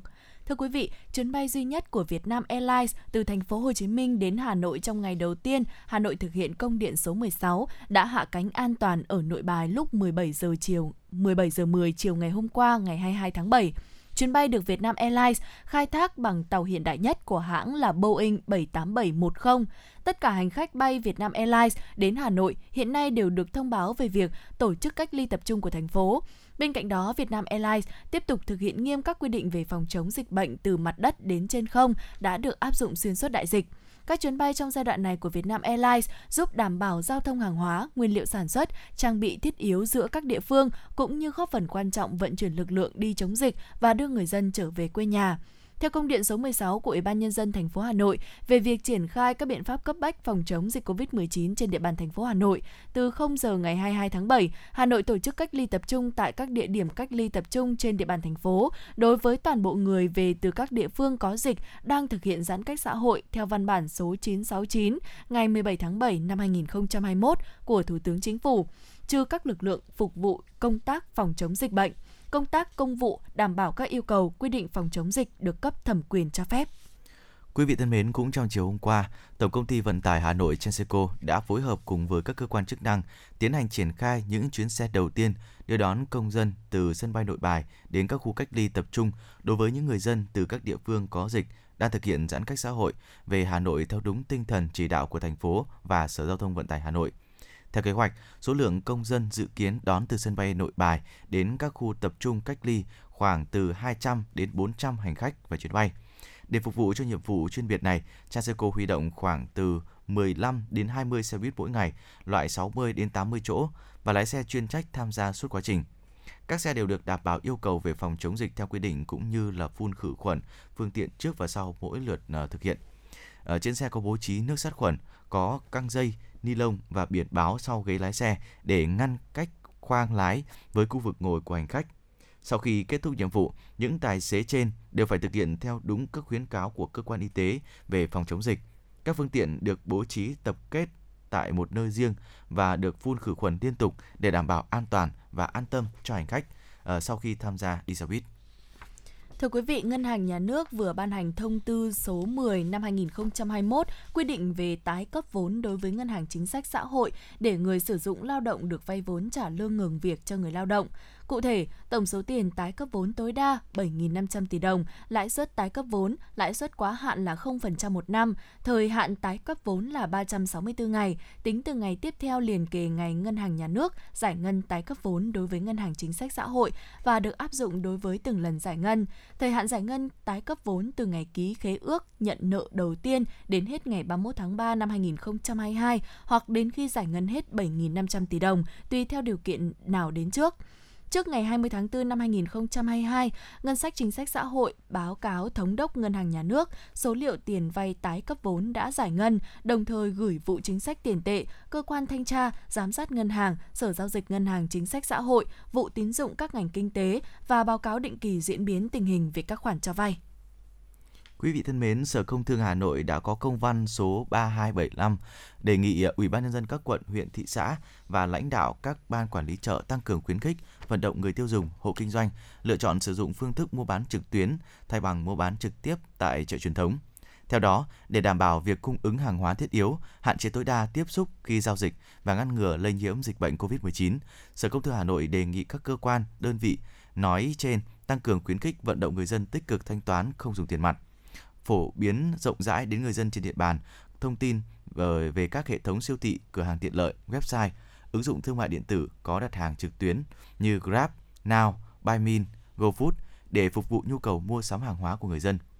Phổ biến hướng dẫn cá nhân, hộ kinh doanh tại các chợ trên địa bàn quản lý tiếp cận và sử dụng các hình thức bán hàng trực tuyến trên các website, ứng dụng thương mại điện tử.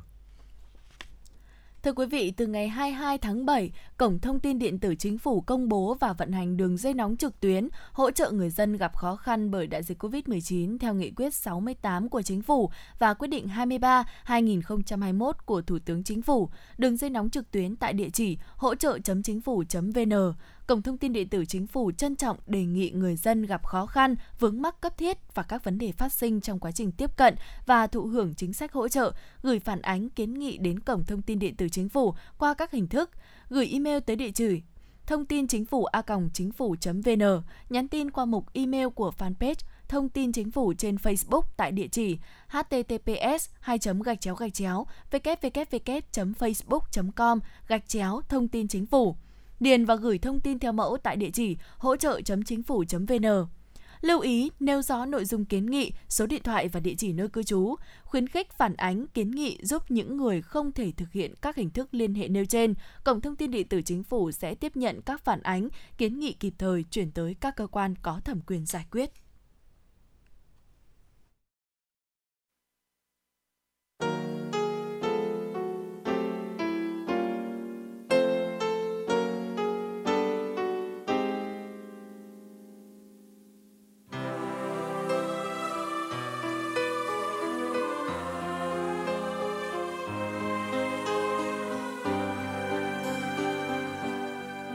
Nội ơi, tươi xanh màu áo học trò. Những con đường thân quen còn đó, tiếng sao vang đâu đây nghe động trời đêm. Hồng hà ơi, bùa mai khe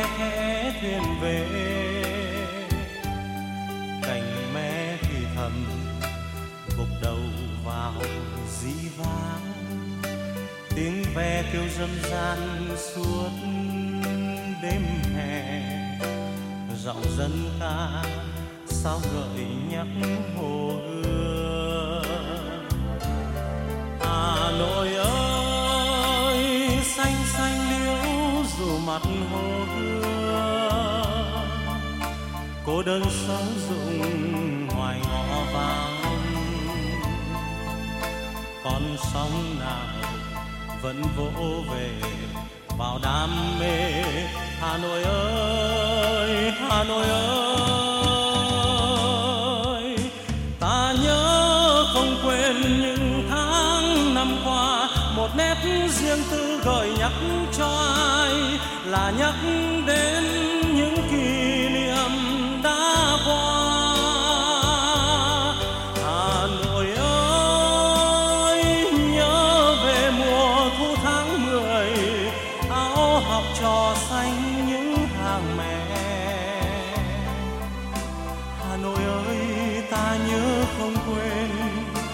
Hà Nội ơi, trong trái tim ta,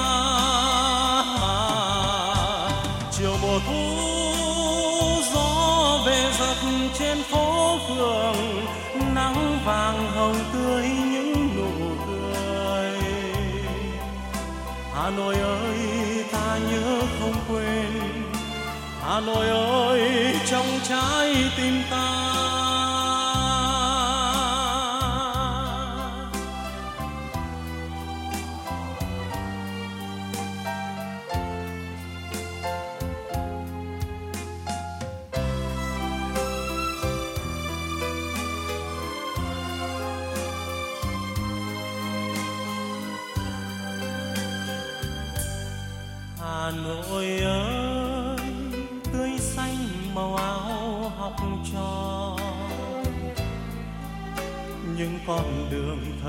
quen còn đó. Tiếng rào vang đâu đây, nghe đồng trời đêm hồng hà ơi, bùa mai khe khẽ thuyền về. Cành me thì thầm, gục đầu vàng dĩ vang tiếng ve kêu râm ran giọng dân ca sao gợi nhắc hồ gươm. Hà nội ơi, xanh xanh liễu dù mặt hồ gươm. Cô đơn sâu rụng ngoài ngõ vắng. Con sóng nào vẫn vỗ về vào đam mê. Hà Nội ơi, Hà Nội ơi, ta nhớ không quên những tháng năm qua, một nét riêng tư gợi nhắc cho ai là nhắc đến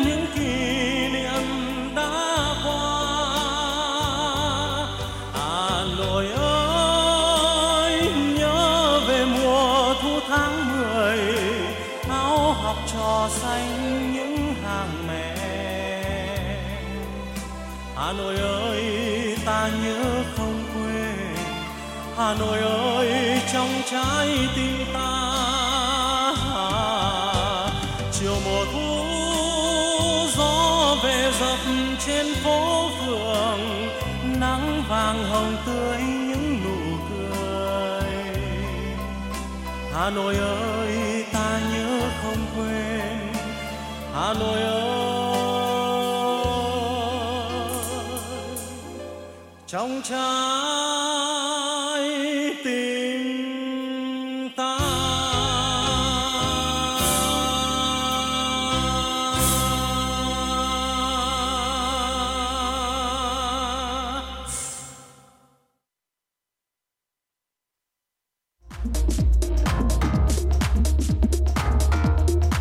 Quý vị và các bạn đang trên chuyến bay mang số hiệu FM96 Hãy thư giãn, chúng tôi sẽ cùng bạn trên mọi cung đường. Hãy giữ sóng và tương tác với chúng tôi theo số điện thoại 024 3773 6688.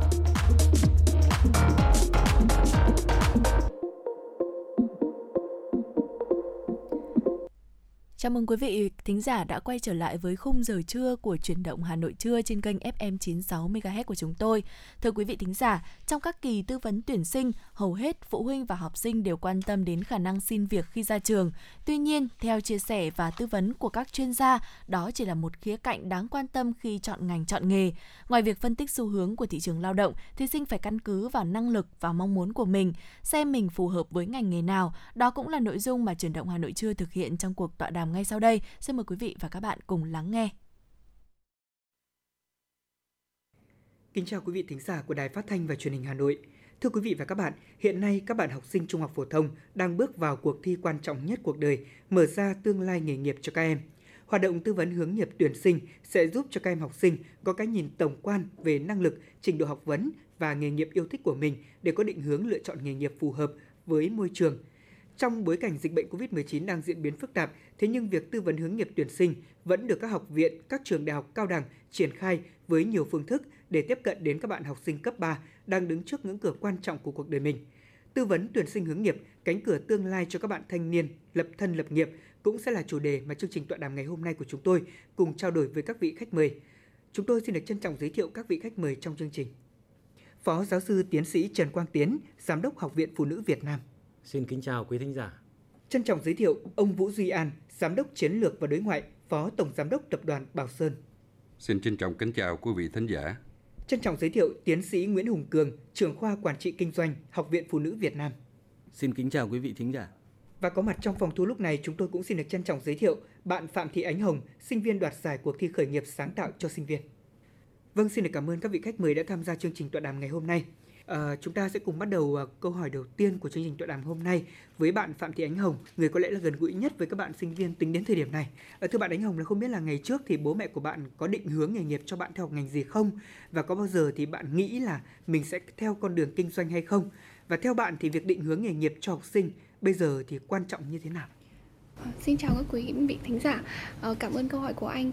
Ờ, nói đến định hướng nghề nghiệp cho bản thân thì từ lúc học cấp 3 thì em đã có các bước đầu bắt đầu hoạt động kinh doanh cho uh, kinh doanh bán hàng quần áo online rồi và em cũng đã định hướng sẵn cho bản thân là uh, sẽ học ừ, chuyên ngành quản trị kinh doanh và từ đó thì uh, em đã có mục tiêu cho bản thân và xác định được hình ảnh mà sau này mình muốn trở thành uh, bố mẹ em cũng uh, tham khảo và định hướng cho bản thân và từ đó đưa ra các lời khuyên để em có thể đi đúng hướng và um, tạo động lực cho em để uh, hoàn thiện được ước mơ của mình ạ.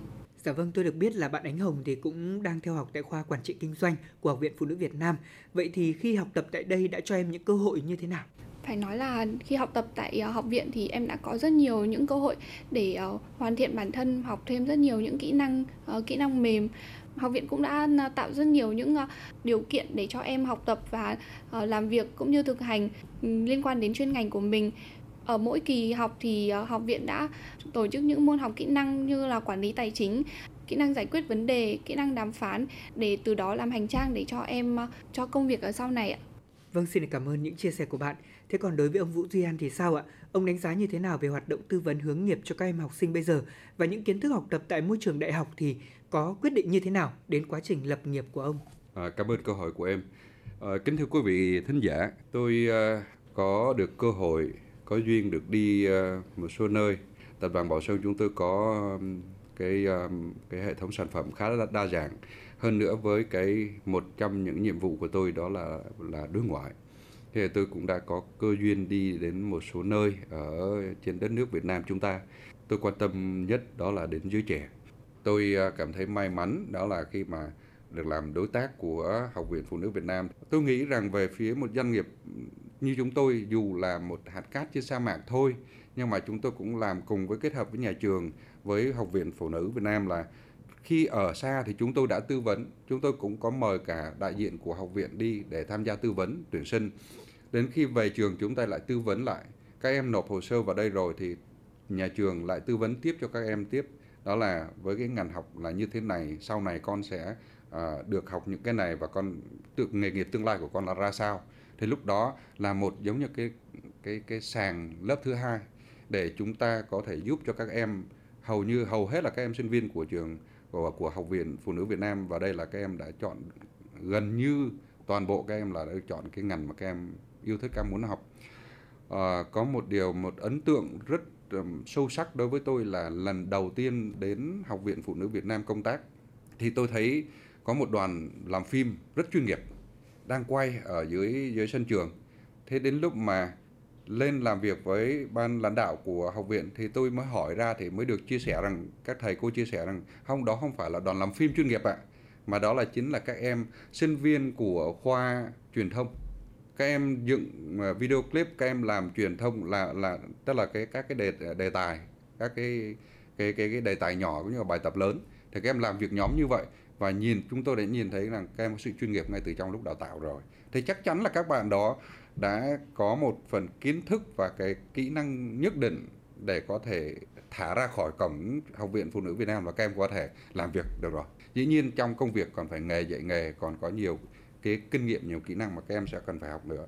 À, thì quay trở lại cái vấn đề hướng nghiệp thì là tôi nghĩ rằng đây là cái ước mơ cháy bỏng của chúng tôi làm sao để cho các bậc phụ huynh uh, mình phải uh, tiếp tục học và hỏi tức là tìm để mà hiểu để rồi làm sao quý vị phụ huynh có thể biết hiểu rõ nhất là con mình là người như thế nào và cháu có sở trường là gì và nếu có thể được thì khuyến khích các con hãy đi theo cái ngành học mà các con đam mê. Tôi nghĩ rằng có rất nhiều phương thức, nhưng mà thông qua cái việc, cái đề án STEM, giáo dục STEM ngày nay của Bộ Giáo dục mới đưa ra ờ, và nó cũng là xu thế của thế giới, thì thông qua các cái chương trình như vậy, đào, giáo dục như vậy cũng sẽ giúp các em gợi mở ra được từng cháu thích gì, con đam mê gì đó nó chỉ là một phần thôi, nhưng mà cái cái giáo dục STEM nó là một cái lĩnh vực khá phổ biến ờ, ngày nay trên thế giới và nó là một một trong những công cụ rất hữu ích trong cái việc là giúp các con tìm ra được con là ai, con thích gì, con muốn trở thành ai sau này. Dạ vâng, xin cảm ơn ông với chia sẻ vừa rồi và thưa ông là từ thực tế đón nhận các em sinh viên của Học viện Phụ nữ Việt Nam đến thực tập tại tập đoàn thì ông có đánh giá như thế nào với các em về à, việc là các em cần hoàn thiện những kỹ năng như thế nào nữa để có thể chuẩn bị tốt nhất cho việc lập nghiệp sau này ạ? Khi nhận các em vào thực tập cũng như là làm việc ở trong tập đoàn Bảo Sơn chúng tôi thì Ờ, nó không còn quá xa lạ nữa bởi vì chúng tôi trực tiếp hay gián tiếp thì cũng đã có cơ hội để tiếp xúc với các em sinh viên của Học viện Phụ nữ Việt Nam rồi. Và chúng tôi cũng đã đã có dịp và cá nhân tôi hỏi em sinh viên rằng thế con làm việc ở đây đến đây lần đầu thì thấy thế nào? Thì con bảo là con rất là hào hứng. Thế con tôi hỏi và thế con có thấy uh, lạ không? Uh, con bảo là không ạ bởi vì cái quan trọng nhất đó là chúng con đã biết đến Bảo Sơn như thế nào rồi à, ngay từ khi mà trong trường. Thế thì à, những kỹ năng mà cần thiết cho trong quá trình làm việc thì về một phần nào đó chúng tôi đã đã tham gia và dạy đào tạo cho các em ngay trong trường rồi. Tôi có thể có một cảm nhận chung là như thế này còn nhiều sinh viên ở các trường khác đến thực tập tại Bảo Sơn chúng tôi chứ không phải chỉ riêng sinh viên của Học viện Phụ nữ. Nhưng mà tôi thấy rằng đến giờ phút này các sinh viên đến tập đoàn Bảo Sơn chúng tôi thì chúng tôi khá là hài lòng vì các em cũng đã được trang bị một những cái kỹ năng uh, cơ bản cần thiết để cho các em tham gia vào tương lai sau cánh cổng của học viện. Dạ vâng, xin được cảm ơn ông Vũ Duy An với những chia sẻ vừa rồi. Ở một câu hỏi tiếp theo mà chúng tôi muốn dành đến cho tất cả các vị khách mời, đó là thưa các vị khách mời, vai trò định hướng nghề nghiệp của gia đình và nhà trường sẽ quyết định như thế nào đối với việc lựa chọn nghề nghiệp của các em học sinh trong tương lai ạ? Chúng tôi xin được à, mời ý kiến của ông Trần Quang Tiến ạ. Tôi nghĩ rằng đây là một câu hỏi à, rất là quen thuộc, nhưng mà cũng à, không thể có một phương án trả lời mà sẽ có rất nhiều phương án trả lời. Tuy nhiên thì tôi hoàn toàn nhất trí với ý kiến của anh An À, đó là chúng ta định hướng trên cơ sở đam mê của các em học sinh và khả năng của các em học sinh. Hai cái tiêu chí rất là quan trọng. À, trong đó thì cái tiêu chí mà đam mê à, mong muốn làm việc theo một cái lĩnh vực nào đó theo một cái nghề nghiệp nào đó của các em học sinh sẽ đóng vai trò quyết định. Thế còn năng lực của các em thì chúng ta có thể đào tạo bồi dưỡng và hôn đúc.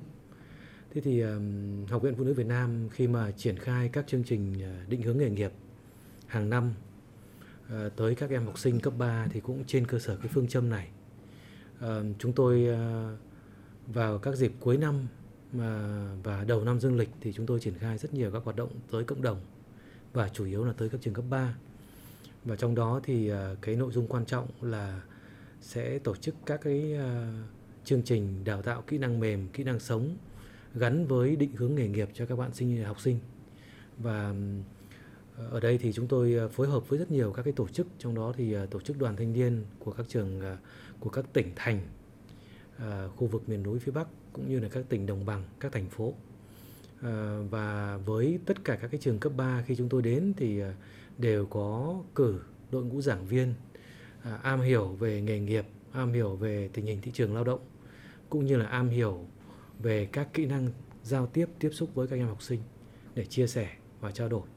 Và thực tế thì chúng tôi nhận được rất nhiều các cái phản hồi từ các em học sinh và qua đó thì chúng tôi điều chỉnh cái chương trình định hướng nghề nghiệp cho các em.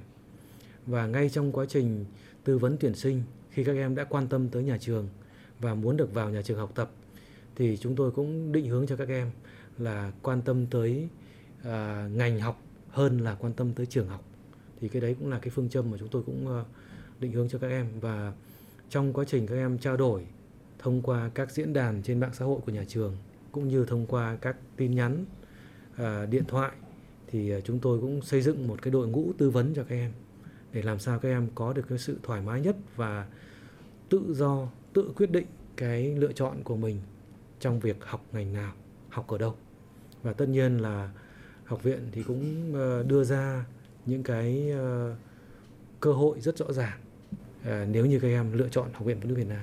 Vâng, chắc là thầy Tiến còn nhớ là năm 2014 ừ. thì nói đến cái vấn đề về nghề nghiệp và định hướng nghề nghiệp thì học viện phụ nữ Việt Nam đã thực hiện một cái nghiên cứu cụ thể là khoa quản trị kinh doanh. Thì chúng tôi đã thực hiện một cái nghiên cứu để đánh giá về các cái nhân tố tác động đến việc ra quyết định lựa chọn trường đại học của các bạn sinh viên uh, của các bạn học sinh để mà vào trường đại học đấy. Thì trong đó thì hai cái nhân tố mà đúng là rất là quan trọng tác động mạnh mẽ nhất chính là gia đình và nhà trường ờ, mà các em đã theo học ở cấp 3 thì điều này thì đúng thôi, tuy nhiên thì nó cũng hàm ý một cái việc là cái yếu tố tự quyết định của bản thân các em rõ ràng là xếp đằng sau. Và ở tại giai đoạn đó thì đúng, nhưng mà đến giai đoạn này thì sau 7 năm thì ờ, ngay như ánh hồng là một sinh viên của học viện vừa chia sẻ thì cũng cho thấy rằng là cái việc ờ, bạn ấy lựa chọn ngành nghề thì cũng bắt đầu từ việc là bạn tự, tìm hiểu sau đấy có cái sự hướng dẫn và sự ờ, thông tin thêm từ phía ờ, gia đình cũng như nhà trường. Thì điều này là cũng bắt đầu có một sự thay đổi nhất định. Tuy nhiên mức độ thay đổi đến đâu ấy, thì chắc là cũng sẽ cần phải có những cái nghiên cứu tiếp theo từ phía các cái cơ quan quản lý nhà nước cũng như là các trường đại học để chúng ta nhìn nhận lại cái câu chuyện về việc là định hướng nghề nghiệp nên bắt đầu từ lúc nào. Thế thì cũng cái thực tế từ các cái nước phát triển trên thế giới cũng như là cái hoạt động hướng nghiệp trong những năm gần đây của các cơ quan quản lý nhà nước như là bộ lao động hay là bộ giáo dục thì cho thấy là cái công tác định hướng cũng đã bắt đầu được hết sức là chú ý từ những giai đoạn uh, sớm chẳng hạn như là ngay từ giai đoạn các con uh, học hết uh, lớp 9 uh, là đã có những cái uh, định hướng có những cái uh, nội dung để mà các con tự định vị được mình nhận ra mình xem là mình đam mê điều gì để rồi có những cái tư vấn hướng dẫn tiếp từ phía nhà trường xem là lên cấp 3 thì các năm lớp 10, 11, 12 hay là các bạn thậm chí các bạn không lựa chọn vào cấp 3 các bạn lựa chọn học nghề ngay sau khi tốt nghiệp lớp 9 chẳng hạn thì các bạn có thể hiện được uh, cái sự đam mê của các bạn sự phù hợp của các bạn đối với cái lĩnh vực ngành nghề nào mà các bạn lựa chọn hay không. Và như vậy là cái câu chuyện kết hợp giữa việc tự đánh giá tự nhận ra cái đam mê của mình uh, cái năng lực của mình và cái việc uh, hướng dẫn và hỗ trợ thêm của gia đình cũng như là của nhà trường và đóng vai trò quyết định cho việc là các bạn có ờ, thể là ờ, theo đuổi cái nghề nghiệp của mình trong tương lai hay không Vâng, kính thưa quý vị thính giả, tôi uh, hoàn toàn nhất trí với uh, đồng quan điểm với lại cái ý kiến của thầy Trần Quang Tiến, giám đốc học viện và thầy Cường, uh, trưởng khoa quản trị kinh doanh. Điều mà tôi đang muốn nhắn gửi đến quý vị uh, thính giả là phụ huynh của các em rằng uh, điều quan trọng nhất mà tôi đặt lên hàng đầu đó là quý vị hãy dành thời gian để thậm chí là chơi với con mình và học với con mình để hiểu được là con mình uh, có điểm mạnh sở trường là gì và con mong con thích cái gì. Từ cái thích đó lúc nhỏ thì lúc sau này nó hun đúc dần trở thành cái đam mê. Thì khi mà các con đến lớp 10 vào lớp 10 rồi thì quý phụ huynh đã không cần phải suy nghĩ là mình sẽ phải hướng dẫn cho con hay là mình bảo con là hãy đăng ký chọn trường nào à, hay là học ngành nào? Hay nói cách khác là quý phụ huynh hãy tìm hiểu thông tin về các ngành nghề xong rồi hãy nói cho con mình hay là thậm chí ngày nay mạng à, internet rất sẵn. Bảo con ơi đây cái ngành học mà các ngành học đây này à, con con xem đi. Hay là con thích cái sở thích của con là cái này thì con bố mẹ nghĩ là ba mẹ nghĩ rằng là con chọn cái ngành này là phù hợp. Thế thì con hãy tìm hiểu thêm về đó. Thế đến lúc về sau là khi mà mà mà mà làm hồ sơ thi tuyển sinh đại học thì các xét tuyển vào đại học thì con không cần phải vất vả nữa. Nhưng mà cái mấu chốt vấn đề ở đây, tôi muốn nhấn mạnh rằng là chỉ có cái niềm đam mê về một ngành học nào đó, một lĩnh vực nào đó mà con của quý vị được may mắn mà chọn đúng, thì con của quý vị ít nhất không thành công về mặt vật chất, nhưng con của quý vị cũng sẽ đam mê và cống hiến trọn vẹn cho cái công việc đó. Và kính thưa quý vị, hãy hãy tin một điều rằng mọi thứ đều có nguyên nhân xảy ra và nó có kết quả. Thế thì con người ta khi đã cống hiến hết mình đã là cho cái sự đam mê của mình thì chắc chắn là sẽ có thành quả ít nhất là mỹ mãn với con của mình. À, qua qua đó thì tôi hy vọng rằng là cái quá trình tư vấn tuyển sinh của các trường của các học viện nó sẽ không còn vất vả quá. Nhưng điều lớn nhất ở đây đó là thế hệ tương lai của con em chúng ta sẽ tạo ra được cái việc là sẽ xử lý xong cái vấn nạn đó là thầy thì thừa mà thợ thì thiếu. Cứ nghe theo cái xu hướng, cái trend của xã hội, của thời đại. Xong rồi tập trung nhiều người học quá vào một ngành nghề nào đó thì chắc chắn là cái nhu cầu xã hội của cái nghề đó không đủ đáp ứng. Con của quý vị sẽ phải đi làm cái cái công việc trái nghề. Thế thì trong cái phần câu hỏi cái đặt ra ở của phóng viên ở đây là gì? Giáo dục đại học nó có hữu ích như thế nào đối với từng cá nhân chúng tôi ấy? Thì tôi nghĩ rằng tôi là một người vô cùng may mắn khi tôi học được đúng cái ngành tôi đam mê, tôi thích. Và ra ngoài ra ngoài đời, chính vì tôi đã đam mê như vậy thì tôi tìm hiểu mày mò ngay từ những lúc tôi còn nhỏ.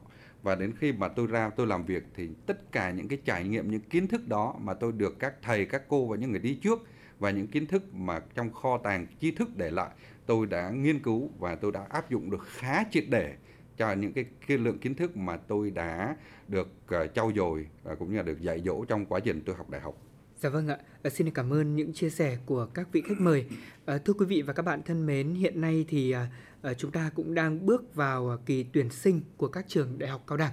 Và với mùa tuyển sinh năm nay thì chúng ta cũng sẽ cùng tìm hiểu kỹ hơn về chỉ tiêu tuyển sinh của Học viện Phụ nữ Việt Nam. Thông tin này xin được ờ, chia sẻ với quý vị thính giả. Ờ, xin được mời tiến sĩ Trần Quang Tiến ạ. Thầy sẽ cùng chia sẻ thêm với các bạn sinh viên cùng với các bậc phụ huynh về các chỉ tiêu tuyển sinh của học viện ờ, trong năm học tới. Và thời gian qua thì cũng như các trường khác thì Học viện Phụ nữ Việt Nam quan tâm đầu tư cơ sở vật chất hiện đại cũng như là phương pháp giảng dạy ra sao để có thể trang bị kiến thức cho các em học sinh và sinh viên theo học tại học viện trong năm học này.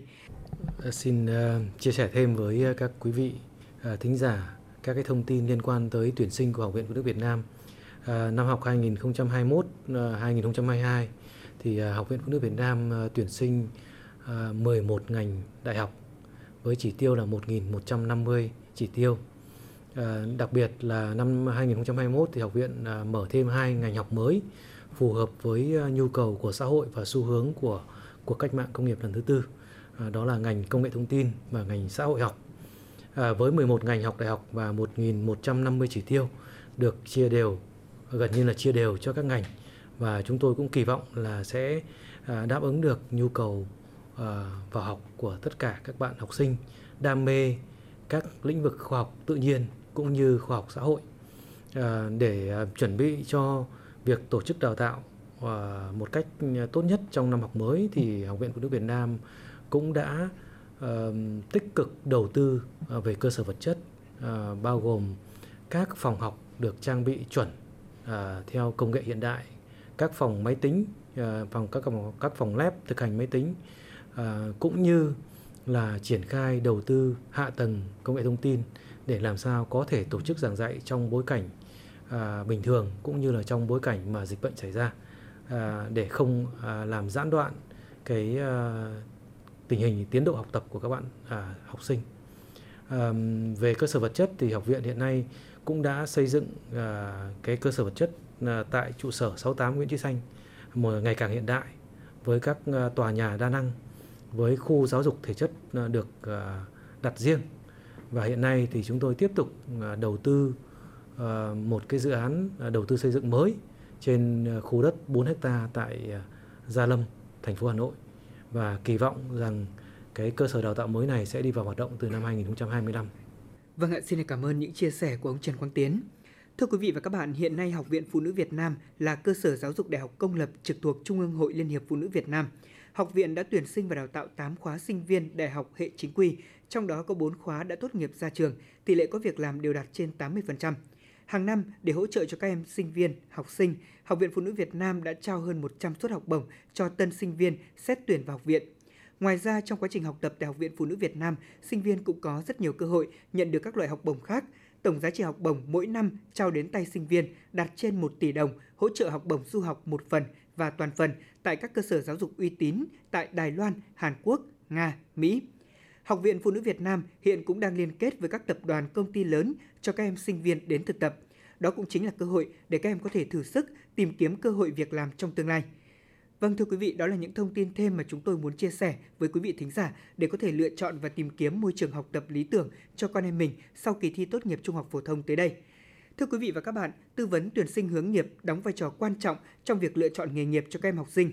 Lựa chọn nghề nghiệp đúng đắn, phù hợp với đam mê, sở thích của bản thân sẽ quyết định sự thành công cho mỗi một bạn học sinh, sinh viên trên con đường lập thân lập nghiệp của mình. Vì vậy, trước ngưỡng cửa quan trọng của cuộc đời, mỗi bạn học sinh hãy tìm hiểu và lựa chọn nghề học, ngành học phù hợp với khả năng và đam mê của mình để làm thật tốt công việc đó. Một lần nữa chúng tôi xin được trân trọng cảm ơn các vị khách mời cũng đã cùng à, chia sẻ với quý vị thính giả của Đài Phát thanh Truyền hình Hà Nội. Cảm ơn quý vị và các bạn đã đồng hành cùng với chương trình. Kính chào tạm biệt và hẹn gặp lại.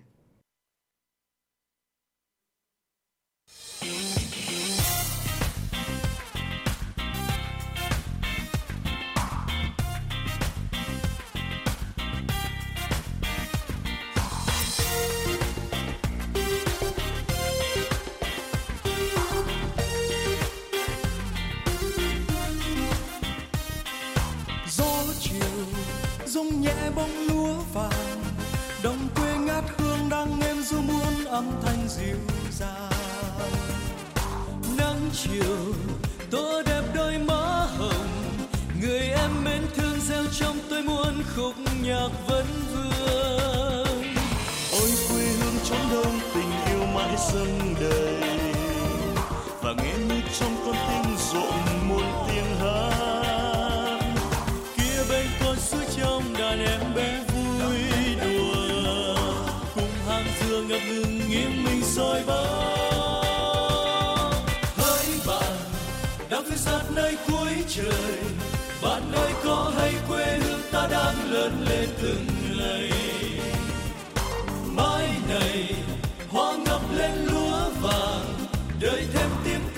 trong tim ta bao niềm thiên tha.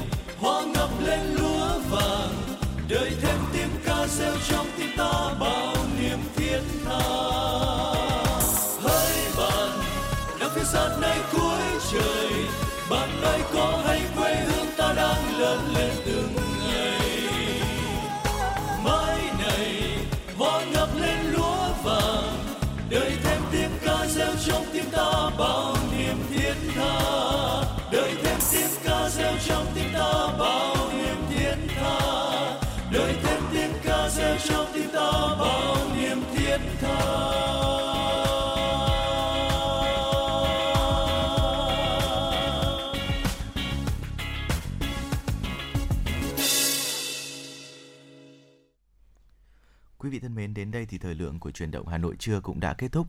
Quý vị và các bạn hãy ghi nhớ số điện thoại nóng của chương trình là FM96 của Đài Phát thanh và Truyền hình Hà Nội là 024 3773 6688. Dạ vâng, chúng tôi xin được nhắc lại một lần nữa, số điện thoại nóng của chương trình là 024 3773 6688. Quý vị hãy tương tác với chúng tôi để chia sẻ những vấn đề mà quý vị và các bạn đang quan tâm, những điều cần chia sẻ và cả những mong muốn được tặng một món quà âm nhạc cho bạn bè người thân nữa. Bên cạnh đó thì chúng tôi còn có một phương thức để quý vị có thể liên hệ với chúng tôi, đó là thông qua fanpage của chương trình Chuyển động Hà Nội FM96 trên trang Facebook. Quý vị có thể comment hoặc là gửi những tin nhắn qua inbox cho chúng tôi. Sẽ có đội ngũ admin trực page uh, liên tục cập nhật những thông tin cũng như là phản hồi lại với quý vị. Vâng và quý vị thân mến, chương trình của chúng tôi chịu trách nhiệm sản xuất nội dung Phó Tổng biên tập Nguyễn Tiến Dũng, tổ chức sản xuất Lê Xuân Luyến, biên tập Bích Ngọc, MC Bảo Nhật Thùy Linh, thư ký Thu Vân cùng kỹ thuật viên Mạnh Thắng thực hiện. Tới đây thì chương trình của chúng tôi cũng xin phép được kết thúc. Xin chào và tạm biệt quý vị.